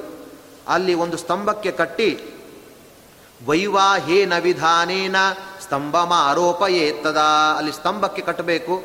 ಆಮೇಲೆ ಆ ಹೋರಿ ಕರುಗಳಿಗೆ ಏನು ಕಲಶವನ್ನು ಇಟ್ಟಿದ್ದೇವೆ ಆ ಕಲಶದಲ್ಲಿರುವಂತಹ ನೀರಿನಿಂದ ಅಭಿಷೇಕ ಮಾಡಬೇಕು. ಗಂಧ, ಅಕ್ಷತೆ ಅವುಗಳಿಂದ ಪೂಜನೆ ಪೂಜೆ ಮಾಡಬೇಕು, ಪ್ರದಕ್ಷಿಣೆ ಬರಬೇಕು. ಮತ್ತು ತ್ರಿಶೂಲಂ ದಕ್ಷಿಣೆ ಪಾರ್ಶ್ವೇ ವಾಮೇ ಚಕ್ರಂ ಪ್ರದಾಪಯೇ ಆ ವೃಷಕ್ಕೆ ದಕ್ಷಿಣ ಪಾರ್ಶ್ವದಲ್ಲಿ, ದಕ್ಷಿಣದ ಕಿವಿಯಲ್ಲಿ ಪಾ, ತ್ರಿಶೂಲವನ್ನು ಬಿಡಿಸಬೇಕು. ವಾಮದ ಕಿವಿಯಲ್ಲಿ ಚಕ್ರವನ್ನು ಬಿಡಿಸಬೇಕು. ಬಲ ಮತ್ತು ಎಡದಲ್ಲಿ ತ್ರಿಶೂಲ ಮತ್ತು ಚಕ್ರವನ್ನು ಬಿಡಿಸಬೇಕು. ಆಮೇಲೆ ಈ ರೀತಿ ಬಿಡಿಸಿ ಅದನ್ನು ಪ್ರಾರ್ಥನೆ ಮಾಡಬೇಕಂತೆ ಕೈ ಮುಕ್ಕೊಂಡು. ಧರ್ಮಸ್ತ್ವಂ ವೃಷರೂಪೇಣ ಬ್ರಹ್ಮಣ ನಿರ್ಮಿತ ಪುರ ತವೋತ್ಸರ್ಗ ಪ್ರದಾನೇನ ತಾರಯಸ್ವಭವಾರ್ಣವಾತ್ ಇಂತಹ ಧರ್ಮವೇ ವೃಷರೂಪದಿಂದಾಗಿ ನಿಂತಿರುವಂಥದ್ದು. ಹಾಗಾಗಿ ಇಂತಹ ಧರ್ಮರೂಪವಾದ ಋಷವೇ ನಿನ್ನ ಉತ್ಸರ್ಗದಿಂದಾಗಿ ನಮಗೆ ಶ್ರೇಯಸ್ಸಾಗುವಂತೆ ಹೋಗಿರುವಂಥದ್ದಕ್ಕೆ ಶ್ರೇಯಸ್ಸಾಗುವಂತೆ ಅನುಗ್ರಹಿಸುವಂತ ಪ್ರಾರ್ಥನೆ ಮಾಡಬೇಕು. ಹೀಗೆ ವೃಷೋತ್ಸರ್ಗವನ್ನು ತನ್ನ ಜೀವಿತಾವಧದಲ್ಲಿ ತಾನು ಅದನ್ನು ಇಂತಹ ಸಂದರ್ಭದಲ್ಲಿ ಮಾಡಬೇಕು. ತಾವೇ ಋಷಸ್ ಋಷೋತ್ಸರ್ಗವನ್ನು ಮಾಡ್ತಾರೆ ಅಂತಾದರೆ ಯಾವುದಾದ್ರೂ ಒಳ್ಳೆ ದಿನದಲ್ಲಿ ಮಾಡಬೇಕು. ಈ ಒಂದು ಹತ್ತು ಹನ್ನೆರಡನೇ ದಿನಗಳ ಒಳಗಡೆ ಅದನ್ನು ಈ ರೀತಿ ಹನ್ನೊಂದನೇ ದಿನದಲ್ಲಿ ಮಾಡ್ತೀರಿ ಅಂತಾದರೆ ಯಾವ ತಿಥಿಗಳನ್ನು ನೋಡಬೇಕಾಗಿಲ್ಲ. ಬೇರೆ ಸಂದರ್ಭದಲ್ಲಿ ಮಾಡ್ತೀರಿ ಅಂತಾದರೆ, ಅಂದರೆ ನಾವು ಮುಂದೆ ಮಾ, ನಮ್ಮವರು ಮಾಡ್ತಾರೋ ಇಲ್ಲೋ ನಾವಾದರೂ ತತ್ ಪ್ರಯುಕ್ತವಾಗಿ ಮಾಡೋಣ ಅಂತ ಕೆಲವೊಮ್ಮೆ ಸಂಕಲ್ಪ ಮಾಡಿದವರು ಇರ್ತಾರೆ. ಅವರಾಗುವಾಗ ಇಂತಹ ದಿನಗಳಲ್ಲಿ, ತಿಥಿಗಳಲ್ಲಿ ಮಾಡಿದರೆ ಒಳ್ಳೆಯದು ಅಂತ ಹೇಳ್ತಾ ಇದ್ದಾರೆ. ಕಾರ್ತಿಕಾದೋ ಶುಭೇ ಮಾಸೆ, ಚೋತ್ತರಾಯಣಗೇರವೋ ಶುಕ್ಲ ಪಕ್ಷೇಥವಾ ಕೃಷ್ಣೆ ದ್ವಾದಶಿ ಆದಿತಿಥೌ ಸದಾ. ಕಾರ್ತಿಕ ಮಾಸದಲ್ಲಿ ಅಥವಾ ಉತ್ತರಾಯಣ ಶುಕ್ಲ ಪಕ್ಷ ಕೃಷ್ಣ ಪಕ್ಷ ದ್ವಾದಶಿ ತಿಥಿ, ಇವುಗಳಲ್ಲಿ ಮಾಡಬೇಕು. ಈ ರೀತಿ ಮತ್ತು ಅಥವಾ ಸೂರ್ಯ ಚಂದ್ರರ ಗ್ರಹಣದ ಸಮಯದಲ್ಲಿ. ಪವಿತ್ರ ತೀರ್ಥಗಳಲ್ಲಿ ಮಕರ, ಕರ್ಕ, ಮೇಷ, ತುಲಾ, ಸಂಕ್ರಾಂತಿಯ ಶುಭ ದಿನಗಳಲ್ಲಿ ಋಷೋತ್ಸರ್ಗವನ್ನು ತಮ್ಮ ಹಸ್ತದಿಂದಾಗಿ ಮಾಡುವುದಾದರೆ ಇಂತಹ ಸಂದರ್ಭದಲ್ಲಿ ಮಾಡಬೇಕು ಅಂತ ಹೇಳಿದ್ದಾರೆ. ಆಮೇಲೆ ಜಪ, ಹೋಮ, ದಾನಾದಿಗಳಿಂದ ತಮ್ಮ ದೇಹವನ್ನು ಶುದ್ಧವನ್ನಾಗಿ ಮಾಡಿ ಕೃತ್ಯಗಳನ್ನೆಲ್ಲ ಮುಗಿಸಬೇಕು. ಅಂದರೆ ಆ ಋಷೋತ್ಸರ್ಗದ ಕ್ರಿಯೆಯನ್ನು ತಾನು ಮುಗಿಸಬೇಕು. ಮತ್ತು ಯಾರು ಇಂತಹ ಬಿಟ್ಟಿರುವಂತಹ ವೃಷವನ್ನು ಯಾರದೂ ಇಲ್ಲ, ಇದು ತಗೊಂಡು ಬರೋಣ ಅಂತ ಹೇಳಿ ತಾನು ತೆಗೆದುಕೊಂಡು ಬಂದು ತನ್ನ ಒಂದು ಕ್ಷೇತ್ರದಲ್ಲಿ, ಅಂದರೆ ರೈತರ ತನ್ನ ಮಣ್ಣಿನಲ್ಲಿ ಅದನ್ನು ಉಳುದು ಎಲ್ಲ ಮಾಡ್ತಾನೋ, ಅದು ಅವನಿಗೆ ಶ್ರೇಯಸ್ಸಾಗೋಲ್ಲ ಅಂತ ಹೇಳ್ತಾ ಇದ್ದಾರೆ. ವೃಷಭಂ ವಾಹೇದ್ಯಸ್ತು ಸ್ಕಂದೇ ಪೃಷ್ಠೇ ಕೇಚರ, ನಪತೇನ್ ಸಪತೇನ್ ನರಕೆ ಘೋರೆ, ಯಾವದಾಭೂತ ಸಂಪ್ಲವಂ. ಇಂತಹ ವೃಷವನ್ನು ಬಿಟ್ಟಿದಾಗ ಯಾರಾದರೂ ಇದನ್ನು ಸುಮ್ಮನೆ ಸಿಕ್ಕಿದೆ ಅಂತ ಹೇಳಿ ಅದನ್ನು ಉಳಿಸ್ಲಿಕ್ಕೆ ಅಥವಾ ಮೈ ಮೇಲೆ ಭಾರ ಹೊರಿಸೋದು ಅದೆಲ್ಲ ಮಾಡಬಾರದು.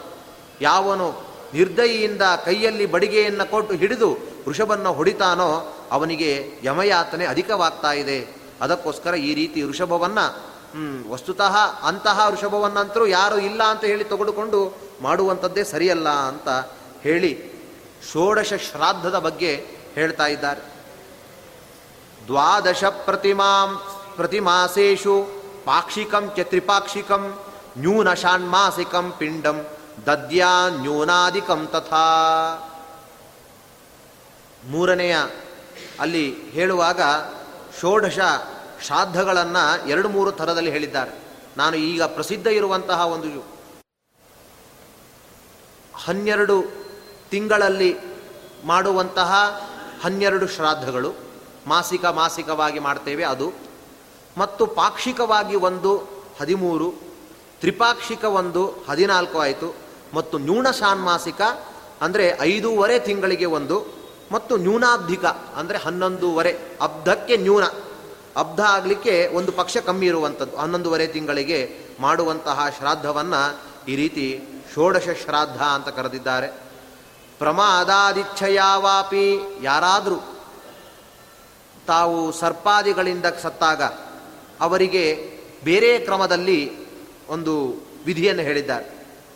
ಯಾವನಾದರೂ ಆಕಸ್ಮಿಕವಾಗಿ ಸರ್ಪದಂಶದಿಂದಾಗಿ ಅಥವಾ ಇಚ್ಛೆ ಪಟ್ಟೆ ತಾನೇ ಹೋಗಿ ಸರ್ಪದ ಬಾಯಲ್ಲಿ ಕೈ ಹಾಕೋದು ಇದೆಲ್ಲ ಮಾಡಿ ತಾನು ಸತ್ತರೆ.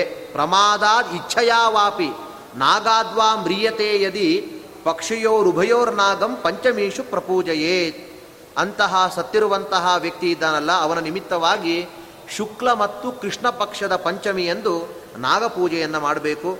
ಅದನ್ನು ಹೇಗೆ ಮಾಡಬೇಕು ಅಂದರೆ, ಕುರಿಯಾತ್ ಪಿಷ್ಟಮಯೀಂ ರೇ ಲೇಖ್ಯಾಂ ನಾಗಭೋಗಾಕೃತಿಂ ವಿಭುವಿ ಭುವಿ ಗೋಧಿಯ ಹಿಟ್ಟಿನಿಂದ ನಾಗಪ್ರತಿಮೆಯನ್ನು ಮಾಡಿ, ಅದಕ್ಕೆ ಸುಗಂಧವಾಗಿರುವಂತಹ ಶ್ವೇತಪುಷ್ಪವನ್ನು ಚಂದನಾದಿಗಳಿಂದ ಅರ್ಚನೆ ಮಾಡಿ ಧೂಪ ದೀಪಗಳಿಂದಾಗಿ ಪೂಜೆ ಮಾಡಿ, ಅದಕ್ಕೆ ಅಕ್ಕಿ ಮತ್ತು ಎಳ್ಳು ಏರಿಸಬೇಕಂತ ಆ ನಾಗನ ಹಿಟ್ಟಿನ ಪ್ರತಿಮೆಗೆ.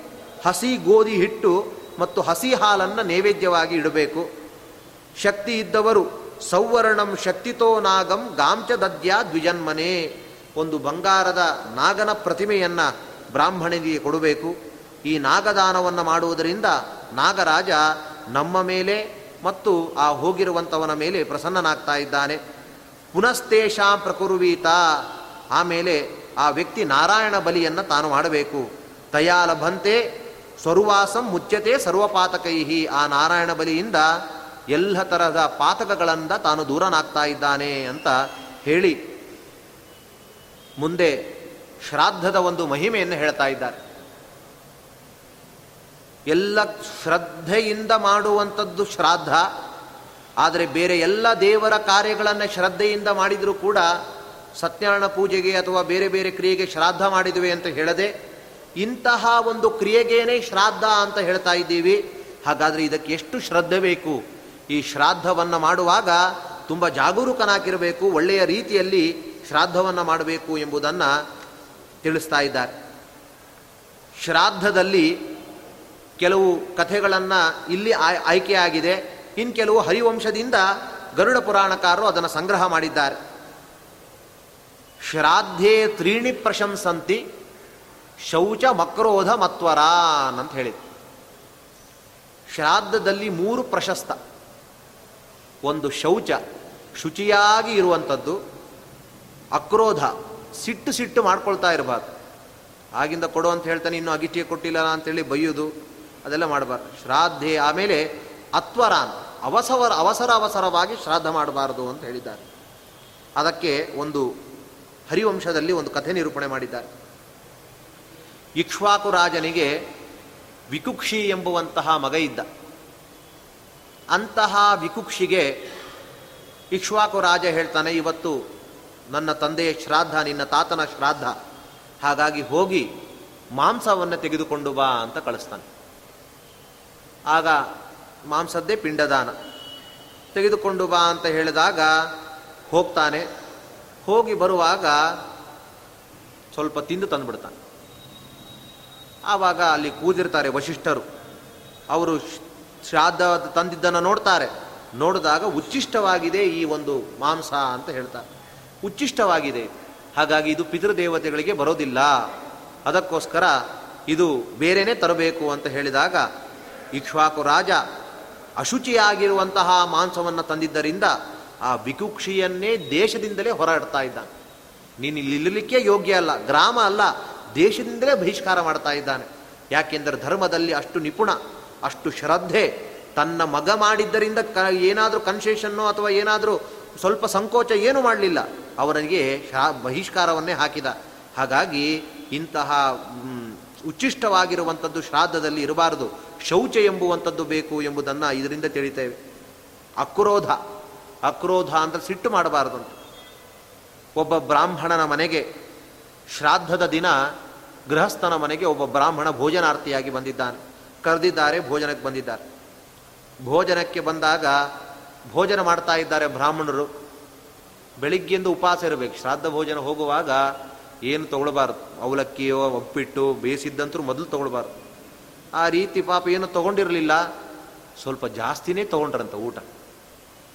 ಬಹಳ ಹಸಿವಾಗಿತ್ತು, ಒಳ್ಳೆ ಒಡೆ ಎಲ್ಲ ಇತ್ತು ಕೂಟ ಎಲ್ಲ ಮಾಡಿದ್ರೆ ಕಾಣುತ್ತೆ. ಸ್ವಲ್ಪ ಜಾಸ್ತಿ ತೊಗೊಂಡ್ರು.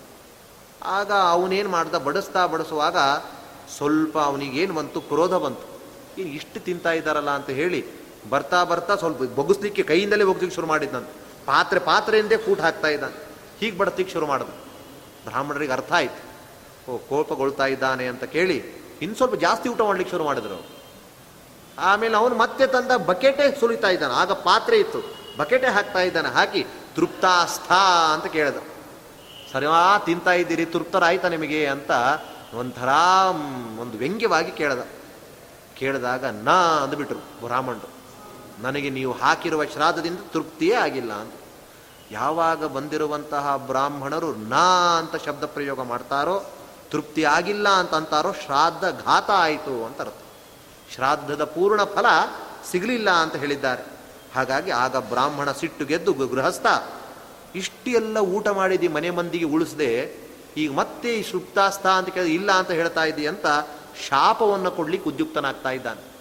ನೀರನ್ನು ಹಾಕಿ ಶಾಪ ಕೊಡ್ತಾ ಇದ್ದಾನೆ. ಆಗ ಬ್ರಾಹ್ಮಣರು, ಅಂತರಾಲೇ ತಿಷ್ಠ ಅಂದ್ಬಿಟ್ರು.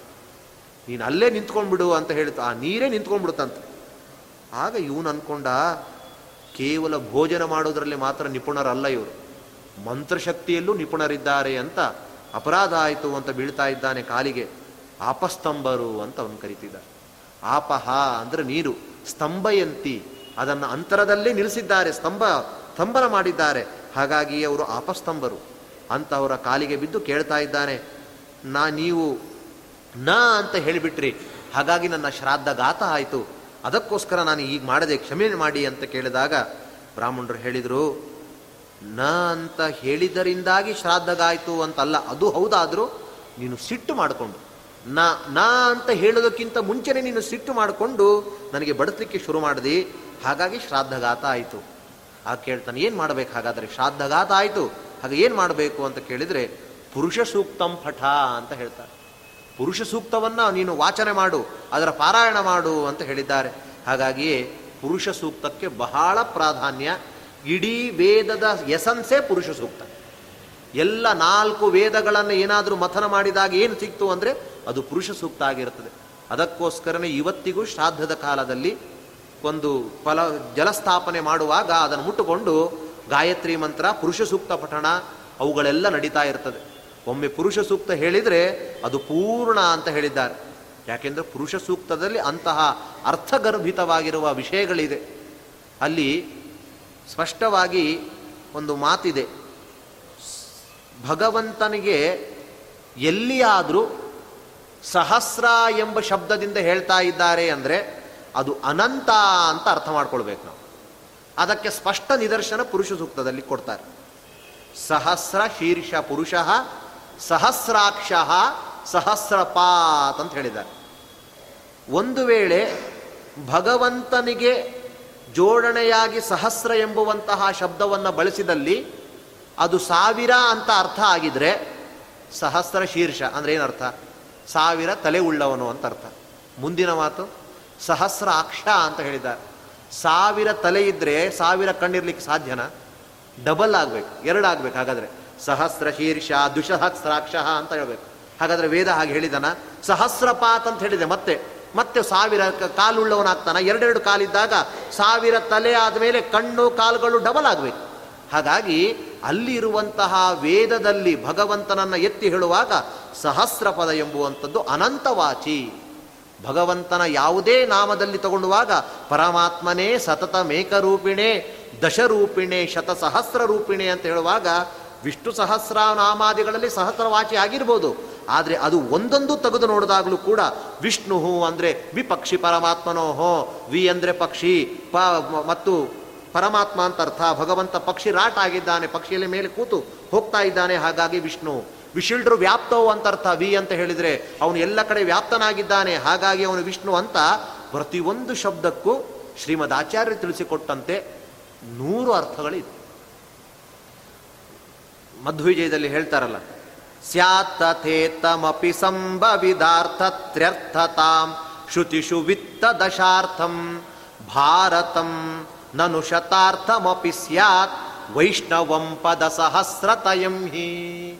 ಪದ ಸಹಸ್ರತಯಂ ಹಿ ವೈಷ್ಣವಂ. ಅದಕ್ಕೆ ಒಂದೊಂದು ಪದಕ್ಕೂ ಕೂಡ ಅಷ್ಟು ಅರ್ಥಗರ್ಭಿತವಾಗಿದ್ದಿದೆ. ಹಾಗಾಗಿ ಅಂತಹ ಪುರುಷ ಸೂಕ್ತ ಭಗವಂತನಿಗೆ ಬಹಳ ಪ್ರೀತಿ. ಎಲ್ಲಿಂದ ಏನು ಆವಿರ್ಭಾವ ಆಯಿತು? ಎಲ್ಲಿಂದ ಭಗವಂತನ ಉತ್ಪತ್ತಿ ಆಯಿತು ಆ ಜಾತಿಗಳು ಎಲ್ಲಿಂದ ಬಂತು ಎಂಬುದೆಲ್ಲರ ವಿಸ್ತಾರ ಅದರಲ್ಲಿದೆ. ಹಾಗಾಗಿ ಅದರ ಪಠಣ ಮಾಡಿದ್ದರಿಂದ ಅವನ ಆ ಒಂದು ಏನು ಕ್ರೋಧವನ್ನು ಮಾಡಿಕೊಂಡು ಅದು ಪರಿಹಾರ ಆಗ್ತಾ ಇದೆ. ಇನ್ನು ಬಂದಿರುವಂತಹ ಶ್ರಾದ್ದದ ಭೋಜನಕ್ಕೆ ಬಂದಿರುವಂತಹ ಬ್ರಾಹ್ಮಣರಲ್ಲಿ ಒಂದಂಶದಿಂದ ಪಿತೃದೇವತೆಗಳು ಬಂದಿರ್ತಾರೆ ಅಂತ ತಿಳ್ಕೊಳ್ಬೇಕು. ಯಾರೋ ನಾವು ಹೇಳಿದ್ದೀವಿ, ಯಾವಾಗಲೂ ಬರೋರೇ ಇರೋ ನಿತ್ಯ ಬ್ರಾಹ್ಮಣರು ನಮ್ಮ ಮನೆಗೆ ಬರ್ತಿರ್ತಾರೆ. ಕರೆದ್ರು ಬರ್ತಾರೆ, ಕರೆದೇ ಇದ್ರೂ ಬರ್ತಾರೆ. ಅವರೇ ಫೋನ್ ಮಾಡಿ ಹೇಳ್ಬಿಡ್ತಾರೆ, ರೀ ನಾಳೆ ಶ್ರಾದ್ದ ರೀ ಮರ್ತು ಬಿಟ್ರೇನ್ರಿ ಅಂತ ಹೇಳ್ತಿರ್ತಾರೆ ಅಂತ ಹೇಳೋರು ಇರ್ತಾರೆ. ಆಗಲ್ಲ. ಯಾವರೇ ಬ್ರಾಹ್ಮಣರು ಬಂದಿರಲಿ, ಅಂತಹ ಬಂದಿರುವ ಬ್ರಾಹ್ಮಣ ಅದರಲ್ಲಿ ವಿಶೇಷವಾದ ಸನ್ನಿಧಾನ ಪಿತೃದೇವತೆಗಳು ಇರುತ್ತದೆ ಅಂತ. ರಾಮಾಯಣದಲ್ಲಿ ಇದೊಂದು ಪ್ರಸಂಗ, ಇದಕ್ಕೆ ಸೂಚಕ. ಭಗ, ಬ್ರಾಹ್ಮಣರಲ್ಲಿ ಪಿತೃಗಳ ಒಂದು ಅಂಶ ಇದೆ ಎಂಬುದಕ್ಕೆ ಸೂಚಕವಾಗಿ ಒಂದು ಕಥೆ ಬಂದಿದೆ.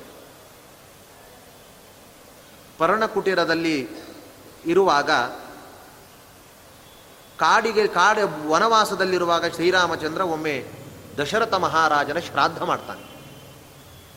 ಶ್ರಾದ್ದ ಮಾಡುವಾಗ ಬ್ರಾಹ್ಮಣರಿಗೆ ಹೇಳಿರ್ತಾನೆ, ಬ್ರಾಹ್ಮಣರು ಬಂದು ಭೋಜನಕ್ಕೆ ಕೂತಿರ್ತಾರೆ, ಭೋಜನ ಪಂಕ್ತಿಯಲ್ಲಿ ಕೂತಿದ್ದಾರೆ. ಸೀತಾದೇವಿ ಬಡಿಸ್ಲಿಕ್ಕೆ ಬರ್ತಾ ಇದ್ದಾಳೆ. ಸೀತಾದೇವಿ ಬರುವಾಗ, ಇದ್ದಕ್ಕಿದ್ದಾಗೆ ಸೀತಾದೇವಿ ಓಡಿ ಹೋದ್ಲಂತೆ ಗಾಬರಿಯಿಂದ.